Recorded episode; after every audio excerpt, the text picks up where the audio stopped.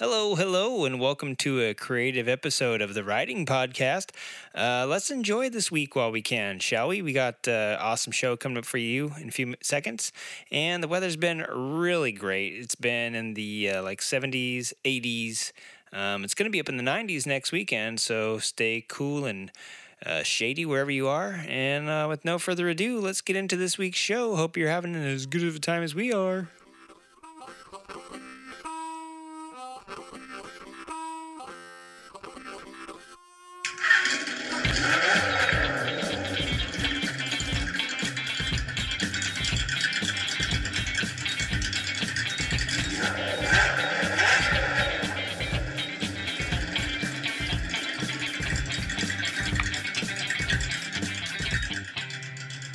See if this will do a wheelie.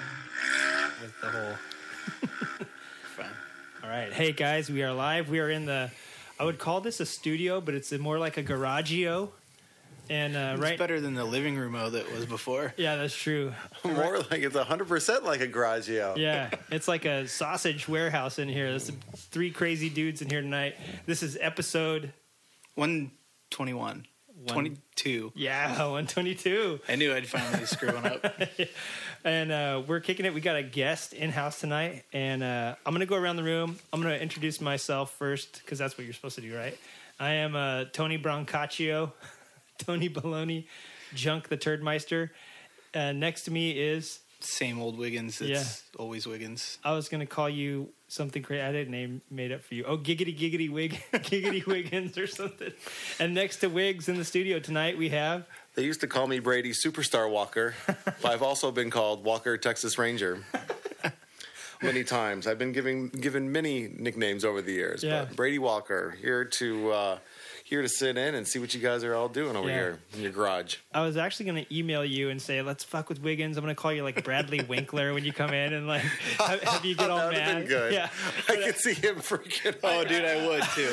I'm so bad at names. Like, I swear that's wrong. But that's what they said. I got to go with it. Yeah.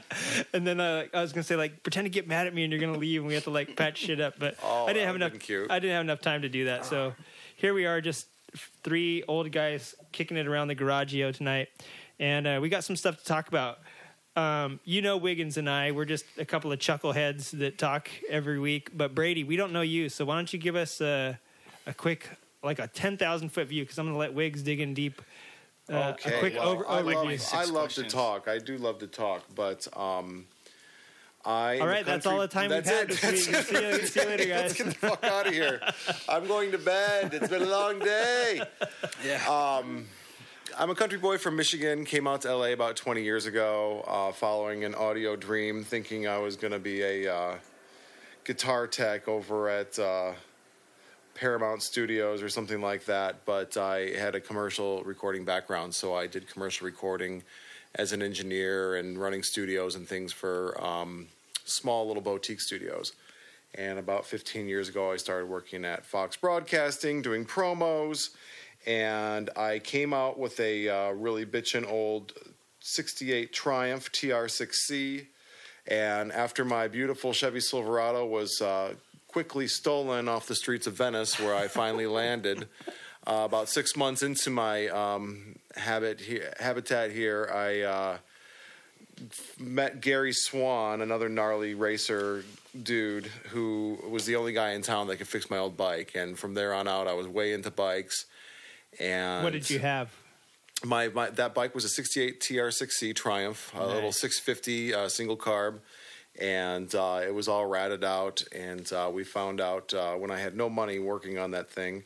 Um, all the problems that it had, and I look back today. It's t- t- today I'd be like, "Let's do this, this, this, and this, and here's the money, and just go and do Yeah, it." yeah. But back then, it was scraping Holy together shit, are you crazy? bottles Yeah. and uh, st- sleeping at Gary's house when the fucking bike wouldn't run. And if anyone knows Gary, that was kind of nutty. But um, so I, I ran in with a bunch of motorcycle dudes and um, following Gary around for a while. I um, got into the racing scene after I was into photography at the time, but I would follow him around and take photos of the old Corsa back in the day and to, run, run up to Tulare at the flat track with him and. Uh, going around the country actually because one of the stops in the AHRMA tour is in Michigan, right about half an hour from our house. So I eventually um, started racing myself, road racing, and uh, living in Venice. I was part of the Venice Vintage Motorcycle Club for a, a long time.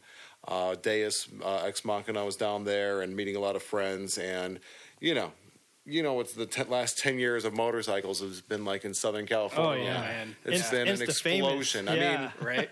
when we started the uh, Venice Vintage thing and I started doing the rally, which was a pretty neat scene, we were two years ahead of Born Free or One Show or any of this kind of stuff, or the whole cafe sort of scene. Even though I never owned a cafe racer technically, unless you call a 2003 R1 a cafe racer, Right. which is the evolution of it, I guess. Um, uh, but it, it really, we were a little bit ahead of it on the, of the wave, and it, it really exploded. And the whole motorcycle scene has really exploded, especially the vintage scene. So I Yeah. d- did events. I had a background in events, and that's sort of where I. Um, I guess made my claim to fame here, just running and, and being. I, I love bikes. I love people, so I get really passionate, and I see something, and I know we can do events. I, I, I see something I want to do, and so I think that just doing a lot of that for the last ten years sort of has Yeah. got my name bounced around. So that's what I've been doing. Yeah, you know, nobody in LA loves motorbikes and photography and craft brewing No. and all that shit. It's like you're one of a kind, my friend. but no, yeah, that I mean that is. I mean, if you're gonna come to some place to do all that stuff, Venice, I couldn't, you know, I Yeah. couldn't imagine a, a better. You know what? By the way, I think like a six month old baby could get stole off the streets of Venice. Like people just wander around there collecting whatever Yeah. is unlocked or they can put their Oh, fingers into. I it. had people sleep in my car. I'm coming out there in the morning Yeah. and dragging them out of my Yeah. own. Get the fuck out of here! Yeah. What are you doing? Yeah. And like, it, I Ghost. I had a uh, a Volkswagen, and yeah, it took me like a week and a half to realize somebody was sleeping in mine. And then I noticed right under the door latch there was like a puncture mark where they were sticking a screwdriver in and just flipping the locks up at night. So They didn't want to steal anything. they didn't. Steal, they just, wanted, to, sleep. Yeah, That's th- so- they looked in. And They're like, "Well, this stock stereo isn't worth anything. I just want this back seat." So yeah, somebody was sleeping in my car for like a week and a half before I found out, and I was like, Ugh. "So yeah, it happens, folks." And then, so Michigan, you still got family back there, or you still got friends back there? I you- do. I, I, uh, I have a lot of friends back there. I went to college at the uh, University of Michigan. I still have a, a, a really good connection Go with my Badgers. friends back there. Go Badgers. Go Honey Badgers. The Wolverines. They're going extinct. Okay. Our beautiful Oh, no. Wolverines are going extinct. It's all the trapping I hear. but we have a, um, we still have a lot of fun back there. And uh, before I um, before we got busy and Caroline and I got together and really started doing a lot of stuff, um, I would always do the Midwest West tour on the arm around, which was uh, a place in called a place near Grand Rapids called. Um, Let's see if I can think of the raceway, uh, Grattan Raceway, and then the weekend following we would go over to Road America, which is a world class raceway, Oh, a yeah. 4.2 mile fucking maniac scene. Yeah. And so it was fun to invite family and friends to come see us at the track. It'd always be a wax scene, but I'd always get a couple of days with them hanging out. But I grew up in a bait store. Uh, my father owned a bait store, and we ran around and did whatever the hell we wanted all the time, uh, breaking glass and digging up worms and Yeah. trapping minnows and getting hurt and having fun. So Yeah, that Nice. sounds like my childhood. We grew up with BB guns. My neighbor's dad had a bunch of windows, and then like one week he came out and he's like, "Why are they all busted?" And they're like, "You left them in your barn for like three years. We thought we could just shoot them." That's just what kids do back then, you know. Right? You Yes. see I grew up in Indiana. dude. We Yeah. used to shoot shit with BB guns Yeah. and go Yep. fishing. you and, shoot like, it to shoot. You just you, you might I might have shot fish with a BB gun if uh, somebody hadn't told me it would ricochet and poke my eye out. but yeah, so it's it's pretty cool that you ended up you know you ended up out here doing what you're doing now. I think that's a it's a pretty cool. I mean, it took you a little while to get here, but man, you, you did it. I uh, I never dreamed I would be out here. I um, I had I don't know why I ended up out here. To, to be, to telling be me. honest with you, I think it was mostly because I want to be a rock and roll star, and Yeah. I, I thought that I was going to be a rocker. I played guitar. I, one time years ago, I used to play guitar, and uh, I was uh, on the ins and outs with my girlfriend at the time, and she got her job. And I said, "Well, fuck this! I'm quitting my job, and I'm going out to LA to beat her out there." well, little just before I'm leaving, she's like, "Will you take all my shit with you?" Because I was driving with my new Yeah, truck, right, out yeah, there. yeah. and I'm like, "You got to be kidding me!" um, and that was sort of how I ended up out here. And uh, I got my first real job that paid like ten bucks an hour. um, at Pico and Bundy at a little place called BBP Recording, and I figured uh, I said if I'm gonna get a job in Hollywood, I'll live in Hollywood. But if I get a job uh, near the West Side, I'm gonna live in Venice. And Venice, that was still a still crusty kind of Venice, not the big popular Abbott Kinney Yeah. um, yeah. fucking You, mess it is now. yeah. Ugh. It's funny because I want to kill everybody when I go down there. yeah, it's I funny. stay away because I don't want to com- commit homicide again. You know, well, that's me in half of LA. right. But that's LA in general is happening that way. You know what I mean? Like it's turning into a hipster fuck fest around here. Right. It's funny. My friend bought her uh, CB 404 off of Shannon uh, when he was just running S and S cycles out of his garage. that's where I, that's where I sort of started with those guys. Shannon was in a Shannon ran a, ran a cool bar, Nikki's, right on the beach, Yeah. and we I lived two blocks away, and I'd go in there once in a while, and he caught me one day talking about my old Triumph, and uh, they had already started the little VVMC thing, which mainly was a. A, uh, a drinking club with a motorcycle problem. Yeah. and That's how a lot of um, them start out. Yeah, Right. and uh, we had a hell of a lot of fun. And Shannon still, Shannon uh, wed down. Um, now he has two, maybe even three now, but I think he's got two two kids. And uh, they finally packed up and got out of town and got a really nice place. I think they're down in Orange County, but Shannon still he's is a, is a good dude, very smart guy. He's from um, the Minnesota area too, Yeah. I think. Yeah. Definitely smart, good with snow. Moved to Venice. Yeah, he followed the Over the trajectory. yeah, he followed the, the snow. trajectory of everybody else from Minnesota. Yeah. Um, yeah. So when I met him, I don't think v- VVMC was just kicking off that first year. I think so. I mean, I this is years ago when I first moved up here. It must have been like ten or 15, not quite fifteen years 10, ago, but at least years ten ago. years ago. Yeah. Moving on to the the Brady Walker story, how did you? You got into the racing stuff. You say racing your bike. What? When did that? How about? How long ago did that happen?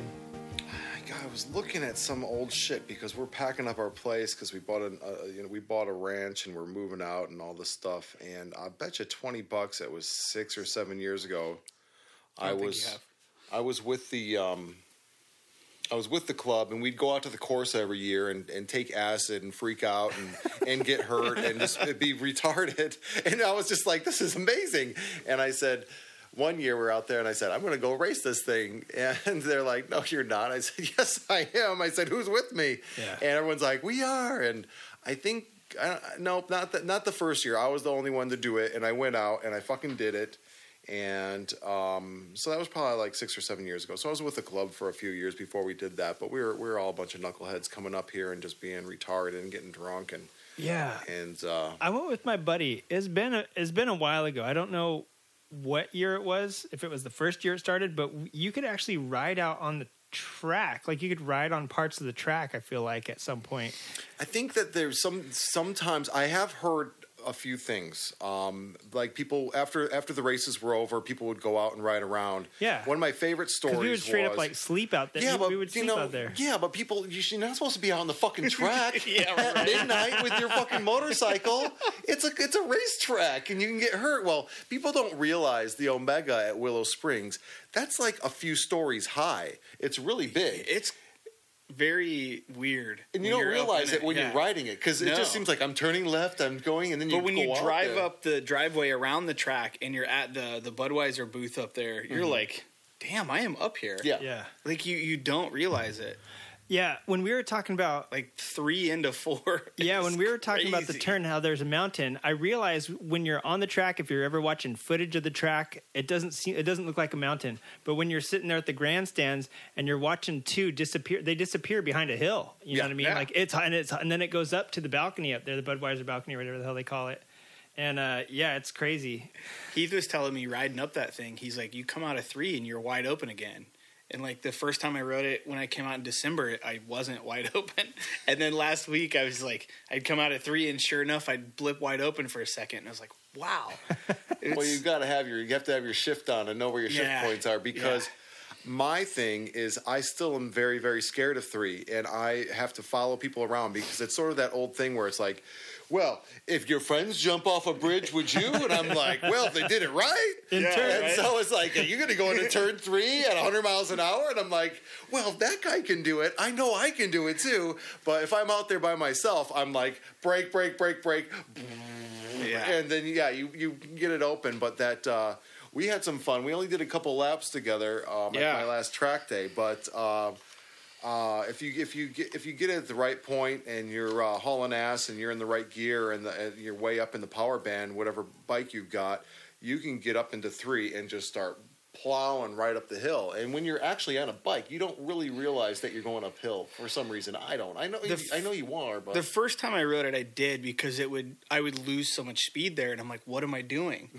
and it's because you're going up so steep, but I was on the throttle like it was flat. Yeah, And you're like four's right there, so you're not like really trying to accelerate, but because you're going up so steep, you do need to. yeah. So I remember like I'd go into four and I'm like I saw, like the bike starts chugging and I'm like what am I doing? Downshift. And then it's yeah, there's like so it's so steep that I was just not giving enough throttle. So we should backtrack a little bit. Like we I need to ask you like the most basic question. okay. How long have you been riding or like about what age did you start riding? when we were kids, we grew up in the countryside and we had a few acres. And I remember um, we were probably, I forget how old we were, probably like seven. And my brother's a couple years younger than me, so probably seven and nine. And we knew that someone bought the big house and was building a big house across the street and bought all the acreage up. Like there's a huge cornfield, maybe 160 acres. And they come buzzing by on a big red Honda. So this is probably like 80. I was, I was born in 76, so 76, 86. So it's probably like 83. Big red Honda, the big fucking. Yeah. And it was a three wheeler, it's not four wheelers. Yeah. And it was just, they come chugging down the road because you can do whatever the fuck you want out there in the country roads. Yep. And we are like, oh my God, because we're out there playing basketball and like picking our nose and breaking glass and. Shoot, ran shooting inside. minnows with the BB gun. Oh yeah, and we ran inside and said we have to have one of these, and but we couldn't afford it. We were poor, so my parents bought us a pair of these oddball fucking Honda 110s, uh, two different models that we loved, and we ran the fuck out of them. We never got into motorcycles, and really, I wasn't into motorcycles until I got the Triumph running in my high school year, my high school senior year. But we went out, and we in the summer times we were gone for days. Just like we would go out and create forts and racetracks, and I mean full on racetracks. We Yeah. were out there being completely retarded.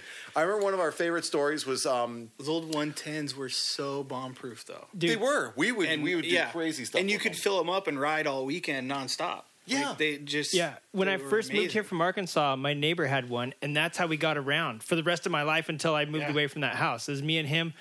Even when it became illegal to ride ATVs and all that shit, we and they're Yeah. the pull start ones. yeah. yeah we didn't have the electric. With no start. suspension, they just had yeah the fat tires. it was the on them. tires. Yeah, I, I I think that's why my my lumbar is like basically blasted right now is because of that thing.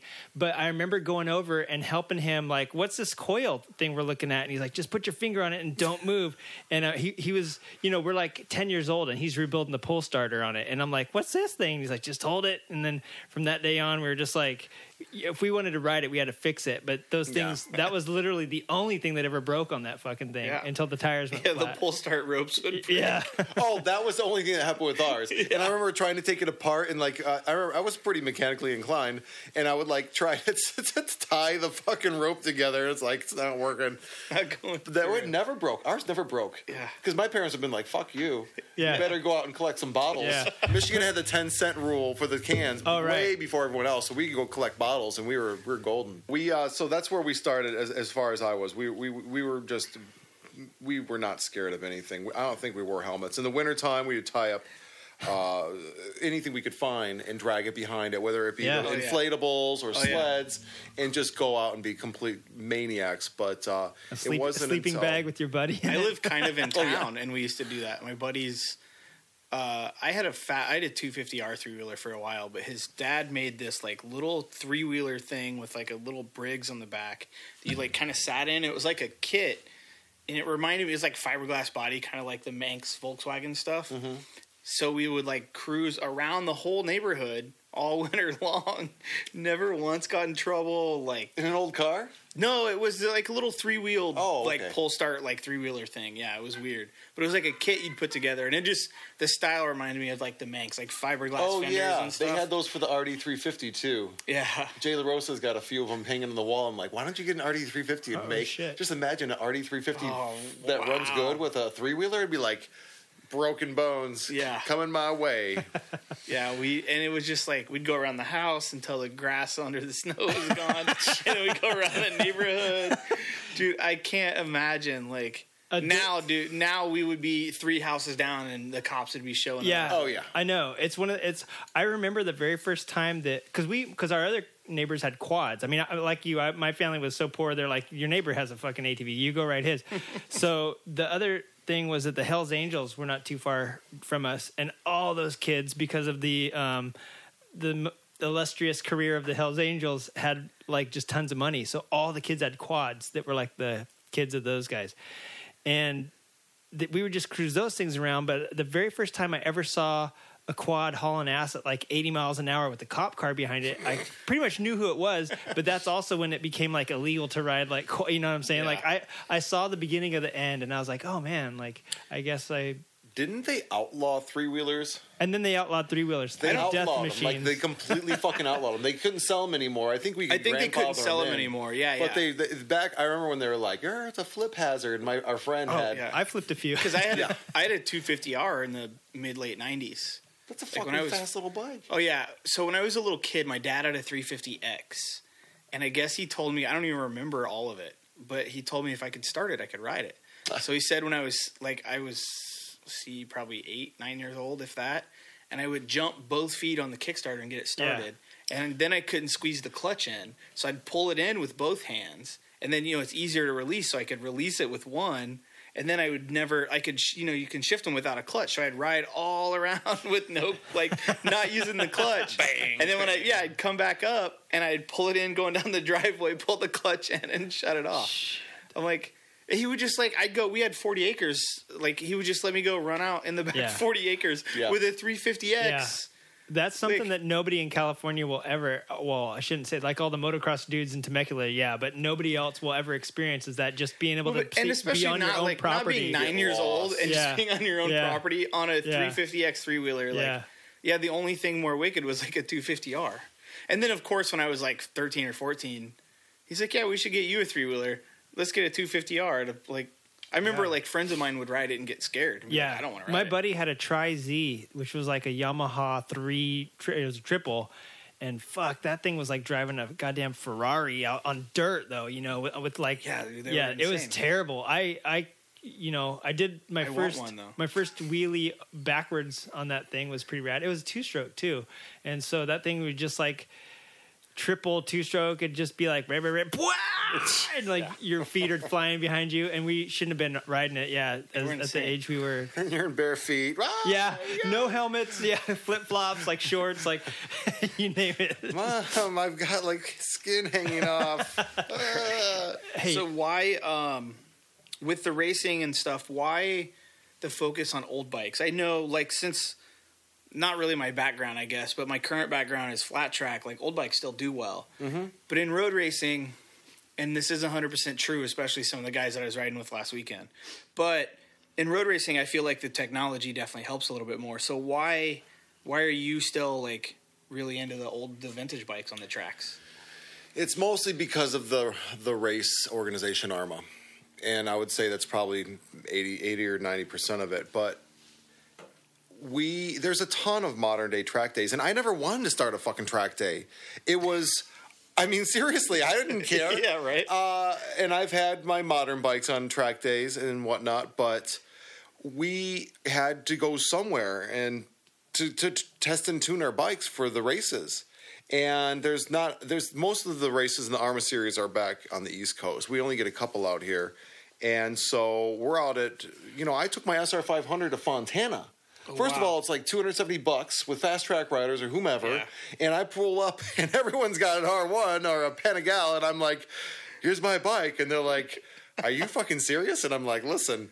tell your friends not to run me over, and I'll be fine. Yeah. and I'll show them a thing or two. I'm sure because Right. I'm actually serious about this, not being out here for ego or what have you. So that was the first time. The second time was when I had uh, my new Gixxer, the one you saw, was in his first reincarnate or incarnation. By new, it's a 87. It's a it's a 88 with a 91 engine. So yeah, it's it's an old Okay. bike, but it's a, it's still a, what I call a modern bike. And Caroline had her 71 CL 350, and we are at a track day at Willow Springs. And I mean, even my Gixxer was 30 years older than Yeah. the oldest bike there. and I said, "What the fuck? I know these people here. I, I used to know um, Bill Huth before um, before he died." And I said, "Let me go talk to these people and say, tell them, like, listen, how can I try and do a track day out here?" And Brian Hertzfeld, who's part of my team, and all the Cretans guys were way into this shit. And they're like, we should do it. This would be great. You know, get the old bikes out there. And we're like, okay. And so we finally picked a date. And the only days they have available are in the dead of the summer where it's 100 degrees. and we pulled it off and it actually happened. And, you know, you didn't, we didn't make any money, but I'm always into entrepreneurs. Out in Lancaster, you're talking? Oh yeah, it was Oh, like yeah, the yeah, dead it's of gotta be like 120. 110. Yeah. and they actually gave me the day for free because they bumped me from another day that I had, and they're like, "Would you take? Would you bump yourself, and we can do it this day?" And I was like, "Well, that gives me more time to try and figure out who's coming because I'm going to lose my shirt since I was paying for it all." And so that helped, and it, and it went really, really well. And we're like, "Well, maybe we should do some more." And so. That's where the focus for the old bikes come. There's a ton of modern bike um, clubs oh, there's a out there. You know, it's funny. My bike's an 07, although I did decide after riding around with you to sell it. I want an RC51. Yeah, those are great bikes. Yeah, a little older than that. Still not even, still not even as old as your Gixxer. But I used to have one, and it's like the biggest regret. I love them. I saw one yesterday. I hear it, and I was just like, "Fuck." Those are V4s, right? V twins. Oh, were they twins? Okay. Yeah. Um. And there's a hand. There's a couple of them out there. Yeah, and you know, I don't want a pretty. I want one to take to the track. Like, and that's part of the thing with my Ducati. It's like I'm doing more and more track days and less and less street. So I'm like, I think an RC would be better, and I miss them, mm-hmm. and it would be a little cheaper for parts, but. Yep. The bike is gonna hopefully so yeah. I don't really care if it's like super clean, super pretty. I just won't want to take to the track, and I want an RC so it can be scratch. I don't give a shit. Mm-hmm. But so, but yeah, like I go to the track and my bike's old. Yeah. like, man, like it's insane. But then you know it's funny because you watch like going out with with the guys on your track day. It's like a bike from the '70s and it's shredding, and then you go and there's a brand new 1098 or whatever, Yeah. and it's like the guy could ride with his kickstand down. Oh yeah. Y- And I'm like, at least he's out on the track. But I'm like, dude, like lean off a little bit, like try. I don't know. Well, that's why we have the slow group, and I think that it's really neat that we have a few people every time that come to our, our track day. It's a little bit more accessible, so that we have people that have never been to the track. At least three or four of them every single time. Yeah. and um, I think that's fucking awesome. And I think I like the classic track day that we've sort of come up with after a couple of years. Um, it's starting to, you know, become its own thing, and we are allowing mo- more modern bikes in on a case by case basis, but. It's it's less intimidating. I mean, you Yeah. go to some of these track days, and the thing I've battled with for years was ego. You know, and you go to these track days, and these guys are like, "Fuck you!" So I'm out here on my SR 500. These guys are turning around, going into turns. I'm like, "Turn around! What are you doing? what, uh, you're not scaring me. I, I I can slow down, and you can just go ahead, whatever." And so I think that you know, we have a slow group, and there's some slow motherfuckers in our slow group, and it's funny as hell. You're right; they're not getting off, but they don't know. Yeah. and they're trying it, and it's like there's not cars coming at them, and Yeah. um.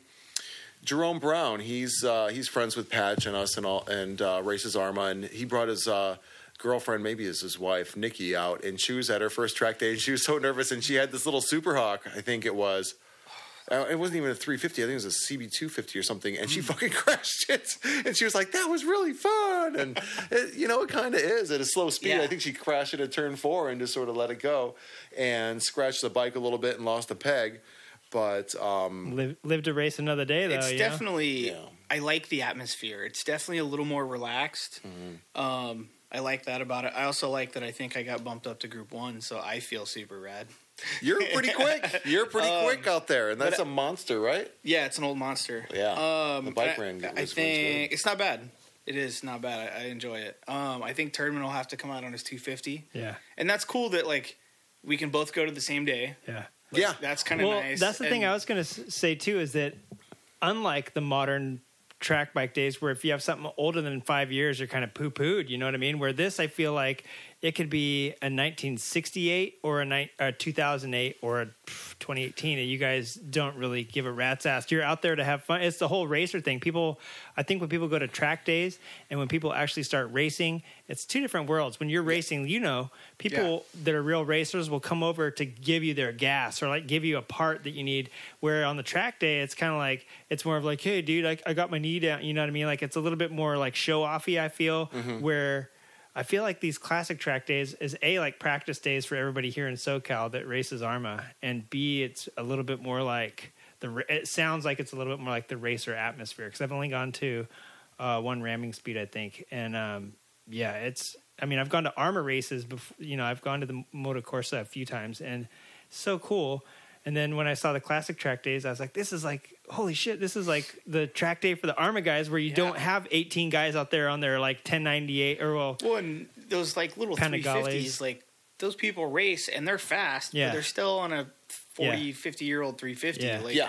They have no business on the track with a brand new CBR 600 and someone that doesn't Yeah. know what they're doing. yeah, yeah. Like, Yeah. that's a bad That's where that's some of the stuff where we've had a couple of a couple of mishaps because we've got people on very fast bikes and they're you know not very good at it. And so they're in like a slow group. But what happens is is that they start to get a little bit faster and they're gonna you know they get on the straightaway and sure they can get around people and, and go real, really really fast and so we're like wow are they going too fast or are they passing right and then you got a cb160 out there with someone that thinks they're in the slow group like for instance my friend Yeah. phil from san diego's on his uh, cbx and i'm like Yeah. you can't be in the third group anymore these are slow Yeah. people slow bikes get in the second group all the guys that come out with the harleys um, Yeah. jiffy tune um, um, 27 cycles. 27 Yeah.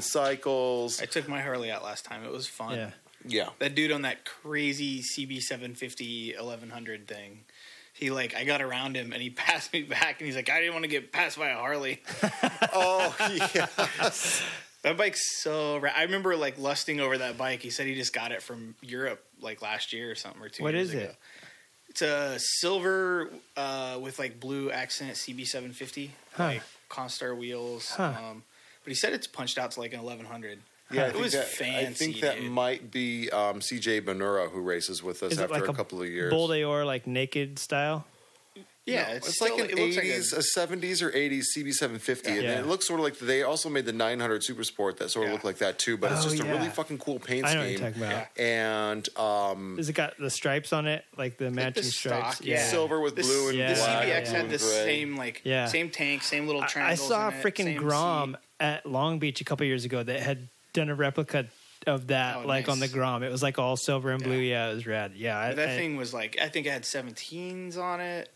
Yeah, I think it did have 17s. It didn't have the Conquistar wheels. It had Yeah. 17s, Olin suspension, aluminum swing arm. Like it was, it was tits. Mm-hmm. and they It sound nice. radical Yeah. Yeah. they're screaming by. But You the know- CBX out there too, like that one's pretty stockish. Mm-hmm. And the guy well, he's got he bought a turbo from my other friend Phil. Oh no! So he didn't have the turbo ready.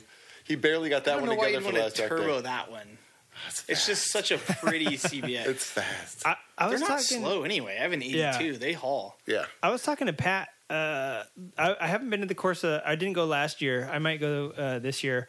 But there was a dude out there. Is that on a Benetton or something like that? Is that bike called a? Is there a bike called a Benetton? It was. It was, lou- it was loud as fuck. It was like the loudest bike ripping down Oh, there. at the uh, at the Corsa, Yeah. they bring out the special bikes for the uh, parade in the middle at lunchtime. Um, it's not a Benetton. It's a. Um, I know what you're talking. Dude, that bike um, was. It was fast and it was loud. And I, I was can't just think like, of it. It's an Italian brand, and yes, they, they they had a lot of crazy ass designs back then. I'm trying to think because if if anyone, uh, any of my old friends hear me talking and I don't know the name of that bike, I can I can see the name right Getting a now. lot of emails. It's an old 50s Right, or 60s, you know, yeah, oddball. yeah, well, for sure. even uh, GT from Von Zipper, he had his two Triumphs, but then he had what year was that Norton he was out That's a last Norton weekend? Manx, like a 60s, like Yeah. a 61, 62 maybe.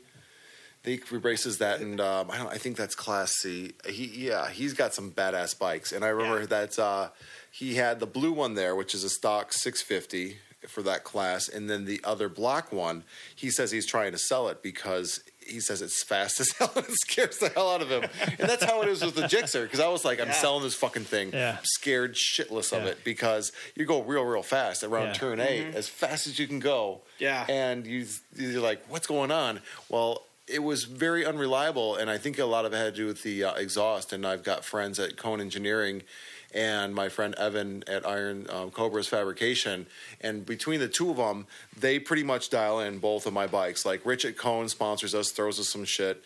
Um, I always kick him back on when I'm doing events and whatnot, but then Evan will fab it all up and make it good. And whatever he did with that new exhaust just tamed the bike down and gave it like 10 more horsepower. And I feel real confident. I'm going to be racing it next weekend. This weekend, this weekend, like in five days, I'm going to race my first race. Yeah. Actually, when this gen. comes out, it'll be tomorrow. Yeah. Or it'll be today and tomorrow, right? Yeah. Because Well, the course is Friday, Saturday, Sunday, or just Saturday. practice Friday, race Saturday, Sunday. yeah. okay. So if you're hearing this, they're practicing today. Yeah. and Racing they'll be tomorrow and Sunday. racing tomorrow and Sunday. So get your asses out if you're Oh, hearing this. 10 bucks. What could Yeah. you, what, I mean, Yeah. it's going to be a blast. Saturday's the day to go. Well, Get out and there. I just saw a photo of like the Solvang Museum brought some stuff down a couple years ago or last They year. always Like, bring stuff out.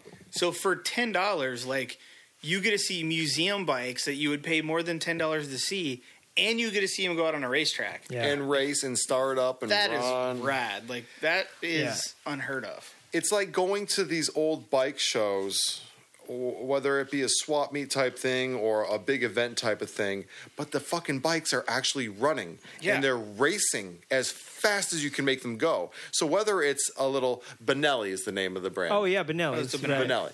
Um, but like either those small little Italian Benellis, or we had the um, the uh, Bulto guys from Bultaco, like the the Yeah. grandsons I of the Bultacos. Bultos, out there on these little 250 Bultacos, Yeah. and those fucking things are fast.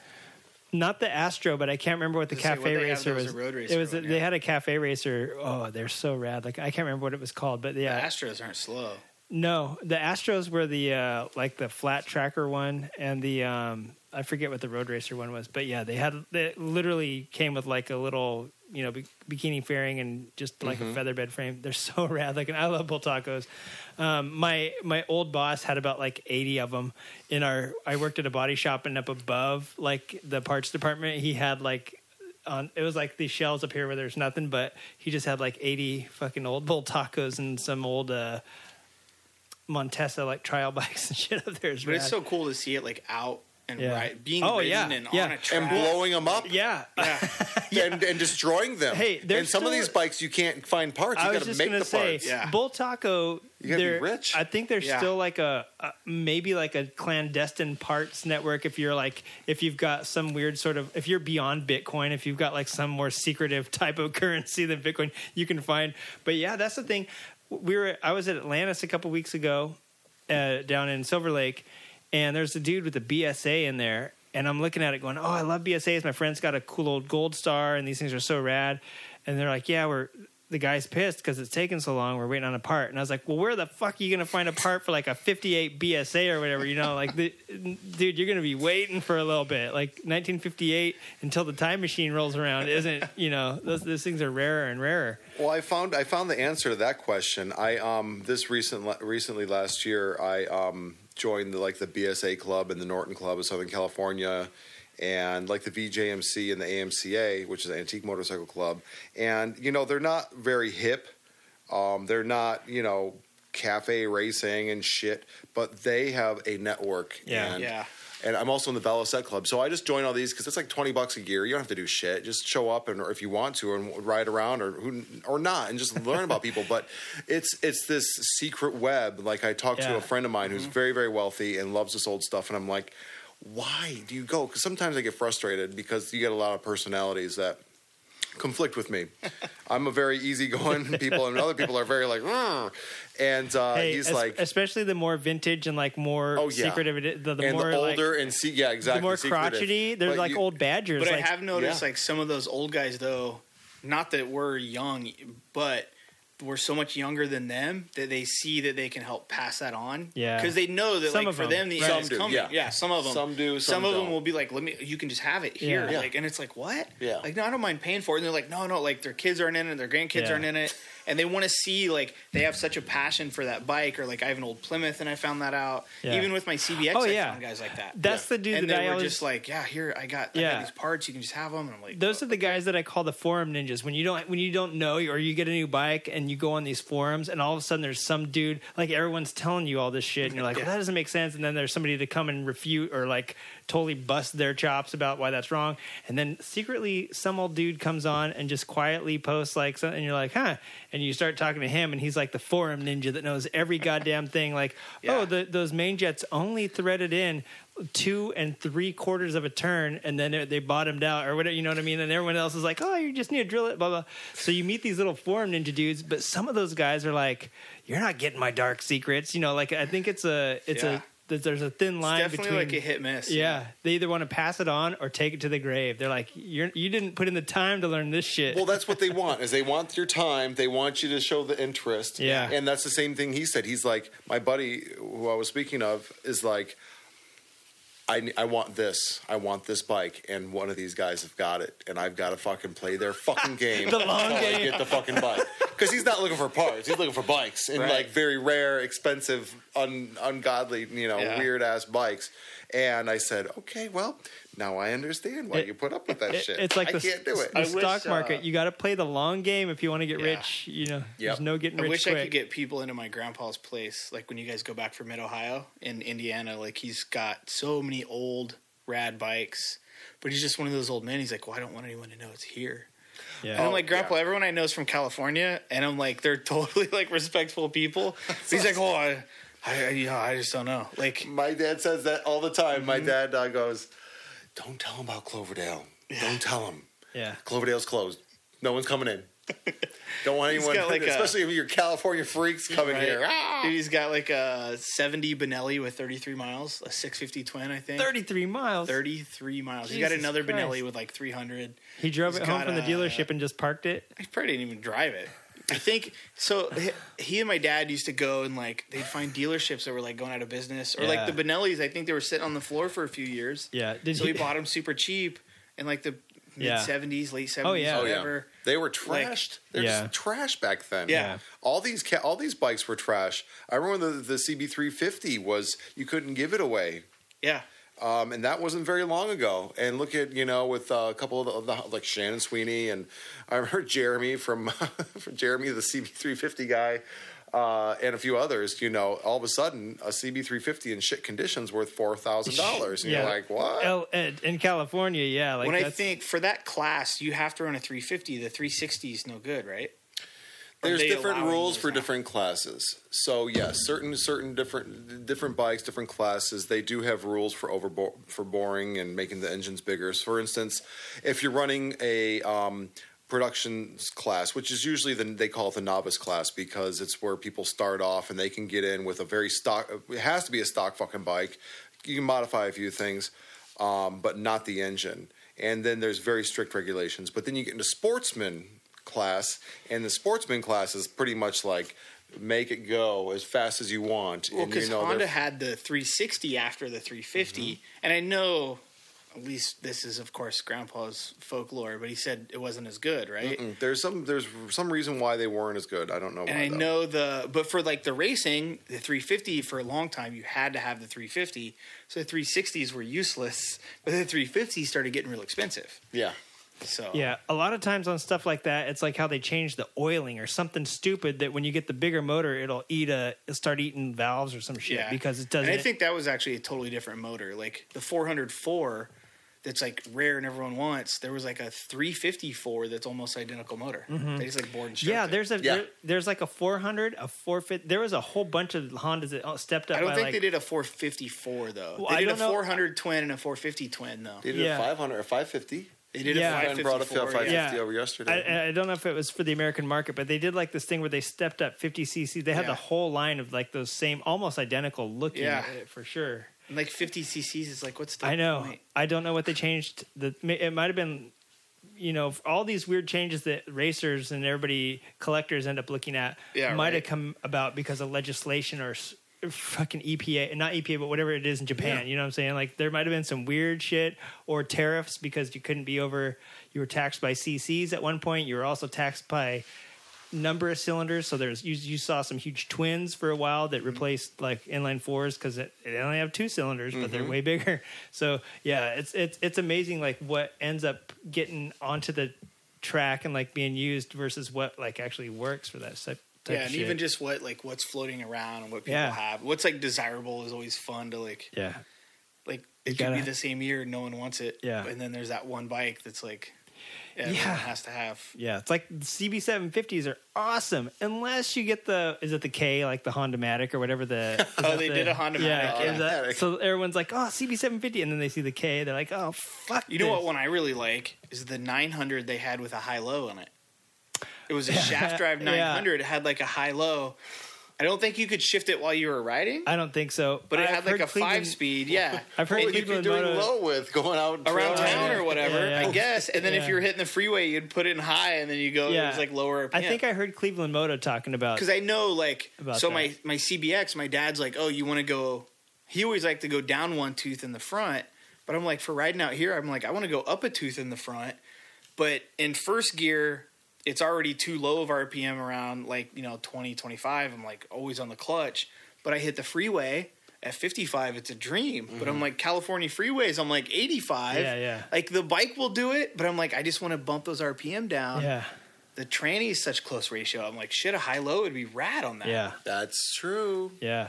Yeah, I think they there are some weird bikes that there's this podcast I listened to out of Cleveland that the dudes are like all over 50 and they've all had like Yeah, every right. bike ever made and they probably have it sitting in their fucking garage. And yeah, there's some weird shit that they had yeah. back in the day to regulate. But it's cool to see like those things that were like, you're like, what? They tried. They just tried it. stuff. Yeah. That they tried stuff, and especially now, I feel like I talk about it on the show. Like I feel like Honda doesn't, especially Honda, they don't try anything yeah. Well, they don't bring it to market except a anymore. bike that'll stand up on its own. Yeah, I was gonna say they don't bring it to market, but they sure do. They probably have like a whole warehouse that's nothing but concepts. right. I bet. Hey, I have something to ask you about the logistics and how, you know, getting into all this stuff is apparent to me why you got into it and how you got into it. But the actual, like, BTS behind the scenes action, um, what does it take? I mean, you, I don't know how many, how much hair you lost or like how many years got taken off your life trying to organize your first track day, but I'm sure like there was a, a decent amount of stress uh, emptying of bank accounts, charging credit cards, all this sh- shit that goes along with just trying to do something fun. You know what I'm saying? Like in the end, you really don't get anything out of it except for that everybody else has a fun on your dime, I, mean, right? I, I hope to goodness I get a little bit of fun myself. well, there, uh, there, Yeah, there you go. That, is that your reward? So, like going from hey, racing my bike is fun to hey, I'm going to put on a track day. How the hell did it, did that happen? And what does it take? I mean, you know, It does take some, you know, you have to have. I have a very entrepreneurial business mind, and I don't like to lose money, but you know, sometimes it's worth, you know, spending the money. And if you don't have a little bit of a bank account at 40 years old, it's like, come on. So I knew I had the money to lose, and we're not talking tens of thousands of dollars here, but you just sit back and you and you say, well, we should have a track day for old bikes. Well, how do we do that?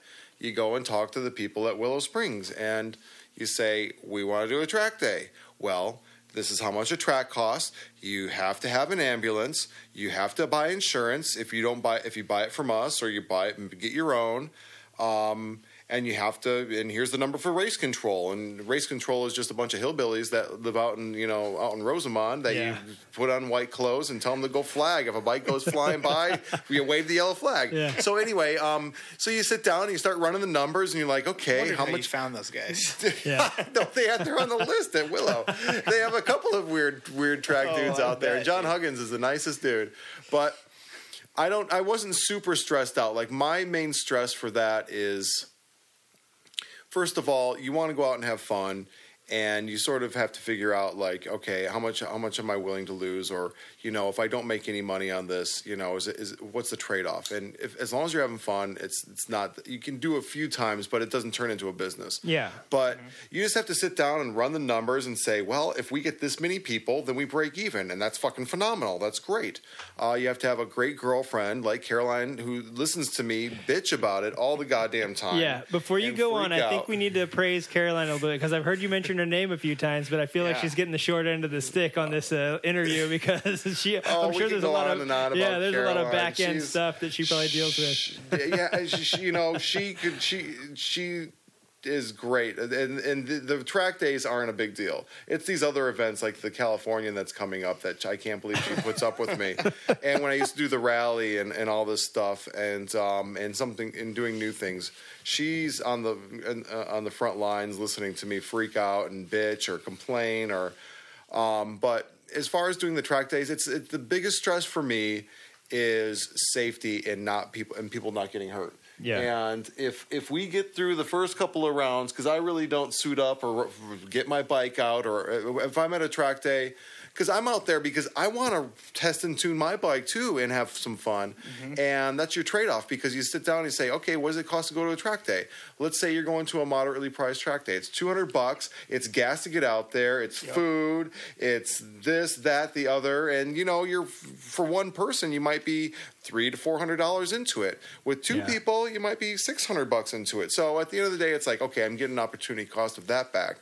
But when I get out there, I'm like, don't I don't even open my bag or get anything out. I watch Caroline do her thing, and I get everyone registered, and that's sort of stressful. You're always thinking like, I want to make sure it's runs smoothly and everyone's having a good time, and Yeah. no one's seeing um, seeing any negativity or me fucking anything up. And you can't really fuck things up because people are there to have a fun afternoon and whatnot. Yeah. But you're just like.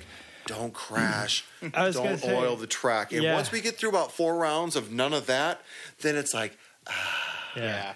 I can relax now. Little steam quits Even coming if- out of your collar. Yeah, even if someone crashes at that point or you know loses a limb, it's like, well, we got four good rounds of practice in, and the ambulance came and the blood's cleaned off the track. Let's go back out. Let's go have some more fun. It's for the always rest of the day. crazy, which in December this happened, and I've seen it happen on a parade lap, but most people in track days crash on the first lap of the first session. That was our first crash. yeah. That was our first crash Went off- ever in a year and a half. And half. of course, it also scared me for turn three. Everyone's talking about turn three, and then this guy crashes in turn three. But it was December, which, by It the way, for probably like everyone in the other part of the country, yeah, we we were still able to do an outdoor track day in December, so that's awesome. Wisconsin, they're like, you fuckers. Yeah, we're, all yeah. gonna- we were blowing snow in fucking yeah, December. they're they're racing tracks in their garage right Yeah, now. uh, yeah, they're like on the Um, ice racing while we are And out. I've seen guys on parade lap or not parade laps, but the the Cool laps down Like the the, sighting- with sighting laps where they follow the control rider at like.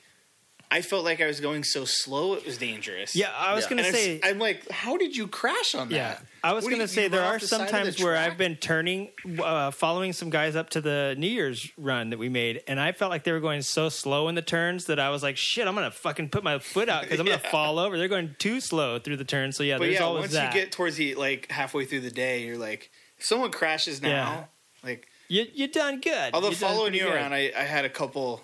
I think we do. I, you said you may have hit it too. Like we hit a seam in two, and my bike kind of stepped over the whole thing, and I was just like, I remember like taking a deep breath Because you just can take like that turn real quickly. Yeah. you can go very fast, and Oh, it's yeah. really gritty out there in turn two. Like it's just like I I, I heard. Um, I saw some Instagram post. I think back around that January time of some uh, Moto America guys out there, um, and the guys like. Wow, it's a pretty great track. It's it's kind of gnarly, and I don't even know what they're used to. But I asked somebody, and I'm like, "Well, it's like fucking like it's, it just chews your tires up because it's Yeah. like concrete, Yeah.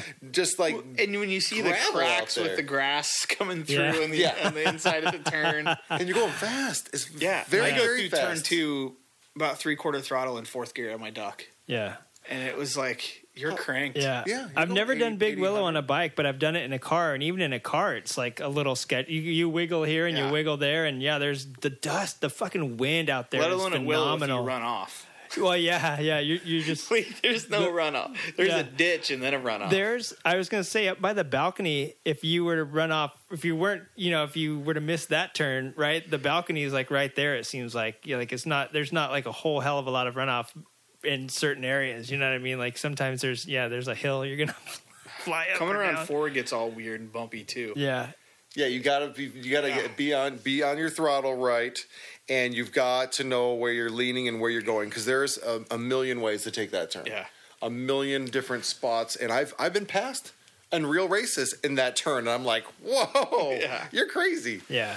That's the looper coming down. That No, comes, that's at the very top. The very top yeah, is four. and it turns it but turns like the back exit, around. yeah, right before the downhill, like Yeah. as you're exiting it, and they've got like the little flag Mark station and stuff there, and the wall, like Yeah, the little yeah. green wall, and I'm like, I'm trying to look around the corner, but there's a wall in the yeah, infield. It's funny.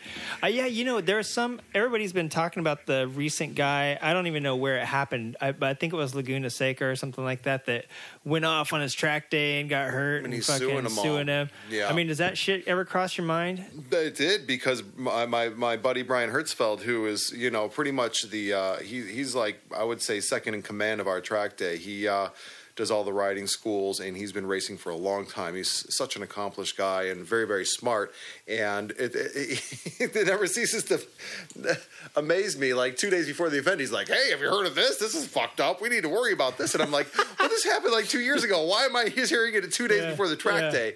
Essentially, what happened was the guy missed A riders the meeting. riders meeting, Yeah. which people do, and people are like, ah, it doesn't matter. Well, this guy's this guy's a knucklehead. I, I think I think he's an asshole. I don't think that the judge should be hearing his court case. What happened was was they had some sandbags out there at Laguna Seca used for ra- rainwater runoff and direction of water. Directing it right. to- yeah, and um, I guess the guy missed a turn. I mean, he's he's been riding for very. He's got a whole motorcycle company and all these custom bikes, and I guess he missed the turn or someone was in front. He, he gave a laundry list of excuses, but. When he went off the track, he hit one of the sandbags, which threw the bike and he broke both of his fucking legs. I don't know if he broke his femurs, but he broke both of his legs. Well, now he's all poopy pants, very upset because he went off the track and there was a sandbag there. He's like, wh- "What can I do yeah. to get some money back or whatever. And he's like, the fucking sandbag. Well, you weren't at the riders' meeting. And you didn't hear about them mentioning the sandbags. And we were starting to laugh because we're like, well, how do we bring this up at Willow? It's like, and I sort of made, I made, um, I immediately got on the email list for people that are participating saying, hey, listen, guys, there's some weird shit going down. Y'all have to be here at the riders' meeting. If not, you got to come see me. We'll talk about it if you're late, and try and put some sort of regulations in place so that you know people can't come back at you. But it was hilarious because we're like at Willow, it's like you run off, you may hit a, a road runner or Yeah, a yeah. boulder or, or I mean a little sandbag is nothing. We're like fuck, we know we're going off, and it's very rocky and scary. I mean, like Scott Scott Fabro was like, you could have hit that tire or that old gas can that was out there, or the broken bottles and the Dude, the it, meth pro- head it probably out there. still has car parts from the GT Yeah. 350 Mustang when Yeah. Carroll Shelby was out there. Yeah, like, yeah. Yeah. Like that. Tra- I'm like, they've never cleaned anything No. out of it. Like, yeah, there. Yeah, you look out in the thing. There's like an old cow skeleton and shit. Oh, yeah, like, you're, oh, shit. De- it's like Death Valley. People came through this part of Lancaster in the 1800s, and they're still out there. Um, But, yeah, But the reason that it sort of is getting kind of crazy is that um, the guy sued everybody. He, he sued, sued Mazda as the title sponsor of Laguna Seca, and the guy threw it out. But um, the judge is going to hear the court case, and if it gets overturned, it could mean the end of affordable track days for people because this means that the guy signed the fucking waiver yeah, saying that this is you could die out here and all of a sudden he's now challenging that fact and that means that anyone who's providing insurance is going to be like we're not going to insure that unless you pay us $10,000 and I think that the, the the high end of a track day insurance is probably somewhere around fifteen to seventeen hundred bucks. I found a great company out of um, Minnesota that is significantly less, and especially with us, you know, we're not out there trying to kill each other and, and stuff each other and be, you know, Valentino Rossi, who none of these fucking people will ever be, but it's just it's just sort of making everyone really aware because if if if he for some weird ass reason that the guy does win his court case, all the insurance companies are going to be like, we're not insuring this shit anymore. Yeah. And guess what? What we're going to do? So Start street shitty how- racing? Yeah, I mean, and that's that's exactly what's going to happen, though. You know, it's funny, like turn on a, a car racing video game, and every single one at the very beginning is like, "Don't race on the streets, take it to the track." and it's like now you're going to try and make this harder. Like Laguna is one of those tracks. It's like fucking lawyers, really, is what it is. They build a track way out of Monterey, like no dust, no sound, no problem. But as the town expands and as lawyers move out there and they ah. build their golf course or whatever, It's the same thing that's happening in Paris. You know, like the Yeah. town moves to the track, and all of a sudden yeah. everybody wants. and now everyone wants it quiet. Like people buy a house next to an airport because it's cheap, and they're like, "Well, if I can get the airport to close down at a certain hour, my fucking home value will go up." Mm-hmm. And I'm like, "You like you're." It's people are just fucking hypocrites. a lot of time legislation happens so that corrective action will be taken, but the rain isn't going to fucking. You say, hey, rain, can you just like go this way? Yeah, you need Yeah. like physical shit. And Well, with the rain that we've and had Laguna's recently, got I, pretty damn good runoffs. Yeah. like, they Yeah. have had GP there. Is, I don't know if the dude should have made it onto the track, ago? not having Yeah. been at the riders' meeting. You know what I'm saying? Like somehow Well, he.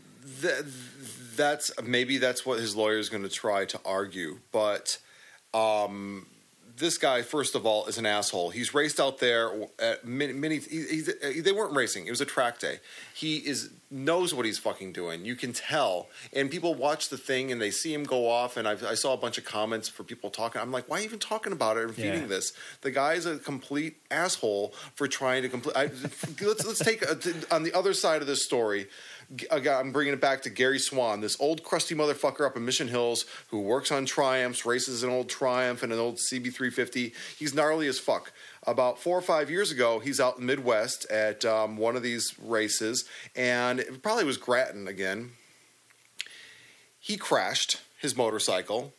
The guy puts him in the back of the crash truck, and they're driving over these these these bumpy fields to get back to where he's going. The fucking guy hits a bump in the field driving back to the pits with him in the back. Him and the bike fly out Oh, the back. shit. The bike lands on him, breaks his fucking hip. Oh shit! He's Oh, a mess, man. and he's got to get in the truck and drive all the shit back because Gary transports everyone's bikes. Yeah, yeah. That's part of his gig. And I said, "Why wouldn't you sue him?" He's like, "Why would I sue these people that give me the most pleasure uh, in my whole There you go. of my whole life?" That's and I that's the guy that's not an asshole right there. I know, but at, at the same time, I was like, "But you're really, you're really jacked up." And you, Yeah. if you ever see him walking well, and around, that's like a negligence too. Like it's not like Yeah. you made a mistake on a track. Yeah. But I mean, he's in the back of the pickup, and it's a big. and he probably could have sued him for some money, but not not going off. I think the guy, and, and here's the other thing in the Laguna Seca case. I guess the guy wanted 15 mil, and they said, well, our limits are five, and now he's scrapping for seven five, and it's like the people probably would give him the five, Yeah. but what the fuck? Yeah. yeah. Dude, one thing I got to say to the Swan character, when you got in the the crash truck and you saw Ivan Stewart was at the wheel, you probably should have like double guessed it. and it goes back to the control guys at, out at Willow and John Huggins and his team. And I mean, they're they're some there's some gnarly dudes, and they and you know what they they they're they're they've been doing it for years because. Yeah. Okay, am I going to make five bucks an hour and work at McDonald's, or am I going to make five bucks and they make? I think I pay them like fifteen to somewhere between fifteen and twenty bucks an hour to be out there, or am I going to make fifteen bucks an hour and and be cool all day and watch these guys and flag them down? And I know what I'm doing after you do it for so many years, and I think Yeah. that's really really neat. And I think the same thing happened with this this shit with Gary when he flopped out the back of the truck. But it's like. I, I guess he could have been like, "Hey, listen, I'll, I'll take the bike and the truck, and I'll, I'll walk back." Or I don't fucking know. but it's just, I, I think the thing that's happening with this Laguna Seca guy is that he's poopy pants. He broke his legs. He hurt his bike, and now he sees the dollar signs. And I, I think it's it's it's fucked up. I mean, of course he needs the insurance. You got your insurance company. Yep. I have great insurance. I mean, it's not cheap, but I like to have health insurance and things covering me when I'm on the track. There's general liability stuff that's certainly covered, but for him to be asking the sun, the moon, the stars um, out of this, Yeah. uh, Uh, this- him this trying to buy a new house, Uh, yeah. a In new San- V4 Ducati and a new Lambo off of it. All in San Francisco not- County because yeah. that's how much he's asking for. Jesus Christ. Yeah, Yeah. I, that like I get if the track. I mean, you know, if they did so, okay, then covers some medical Yeah. bills. Did you say 15 million was his initial? I think that's what it was. Yeah. Jesus. So maybe a studio in San Francisco. Yeah, but right. still, but still, that's, a Garage. yeah, that's a lot of dough to ask for hitting a fucking sandbag. Well, it that was his your fault. He went off the track, and Yeah. it was sort of interesting because everyone was there. Again, I just read. I read through. I read the story, and then I saw some comments talking about it because I didn't even see him crash. But they actually have him. They have a video of him when he crashed, because the guy in front of him, I guess he was swerving to miss him or something, had the GoPro on the back Oh, of this yeah. thing, and Nice. everyone's like. Well, he he stood up and he shouldn't have done this and done that, but it doesn't fucking matter. It was a sandbag that was out there. And maybe if he didn't, if the sandbag wasn't there, maybe he would have just kept on going. But he's saying someone should have told him about the sandbag. Whatever, it was personal responsibility, people. Yeah. Someone tells you about the sandbag and you still hit it. Like, Yeah. what's Yeah, the. you know. my, just- my point is, you go to the track and you're like, "Hey guys, I missed the riders' meeting." First of all, that's what everyone should be doing. I Right. missed the riders' meeting. What do I need to know? Is there going to be tornadoes at Willow or Yeah. sleet and hail? Yeah. Which I've seen both. Or, Um, or wind and well, a meth and you know, one thing I like that you did, um, which I thought of this when we were doing it. Maybe it should be the very first thing, but you told even the fast riders if you guys want to go out on the lap behind the control rider in group one or group three, like the slow group, go and take a slow lap with them. Mm-hmm. Like there's nothing wrong with that. And I personally, as an individual, anyway, like when I hit the track, especially first session, always. I always take some slow laps. Mm-hmm. Like towards the end of the day, and I'm still running street tires, but I don't have warmers. So like I didn't really want to jump out behind Heath and go full bore like Yeah. first corner, but especially first session, first part of the day, like not you need to sight the track, you need to warm up the bike, you need to warm up your body. Like every time I get on the, a bike on a track and you're you know you're in leathers again and you're all stiff, You're like you up. gotta move everything and like move around on the bike. Uh, I mean, do every time I Do go to a track day. Do you now whether it's a track day or a race? I find myself like, especially because you're practicing for the race or whatever. But you're again, you're out there for the first couple of rounds, or if you wait and do the second round or whatever, and you're really tensed up. And I find myself becoming self-aware when I'm on the track, and I'm like, breathe, Yeah. and then I'm like, okay. Let the shoulders down, let the let the arms hang out, and just sort of get loosey and see if you can ride the bike with just your knees and just sort of like oh, and it it takes a good does. a lot of laps to get to that And point I if you think, forget. yeah, you don't realize it because you're like, okay, I'm gonna hop on this hundred some horsepower bike and go as fast as I can go. Like you want to hang on for dear life, and you really don't need No, to. yeah, it's, I sometimes sitting there down the straightaway and I'm going as Yeah. fast as I can, and I hold my hands out and just sort of let them flop there, and the bike's like this, boom, boom, boom, Yeah. boom, hitting those bumps and smacking your head in the tank, but you just sort of let your hands flop, and then you get to oh, like slow down. Yeah. It's but yeah, I can't I can't stress that enough when I go to a track day or when I used to race supermoto. Every session I'd go out, I'd do at least a lap, lap and a half slow.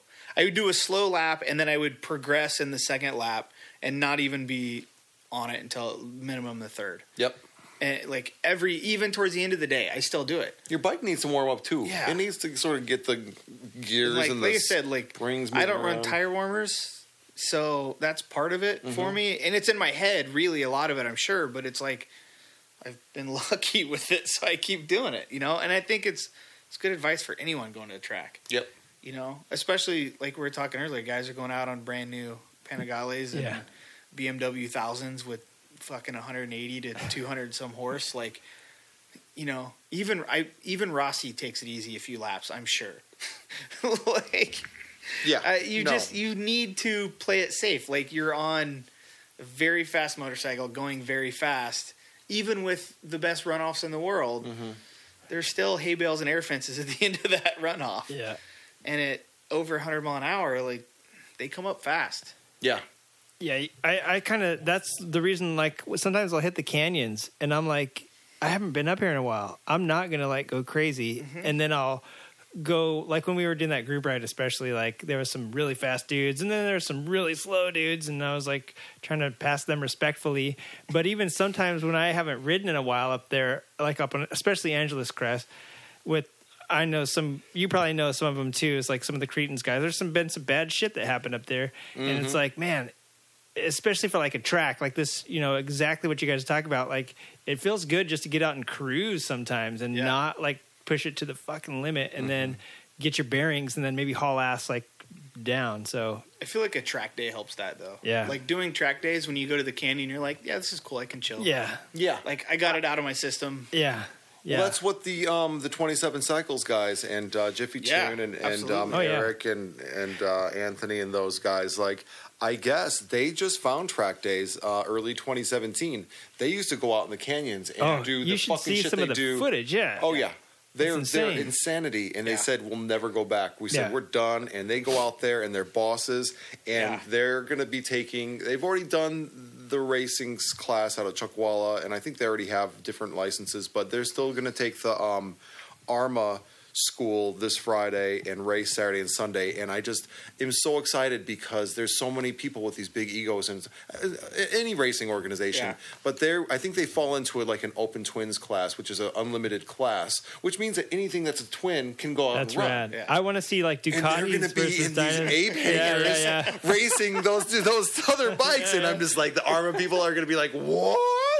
And I'm going to be like, yeah, those are my boys. Yeah. I think it was cool. Like, you know what? I remember. I remember seeing him and and knowing of him and going to the canyon and like getting serious about it.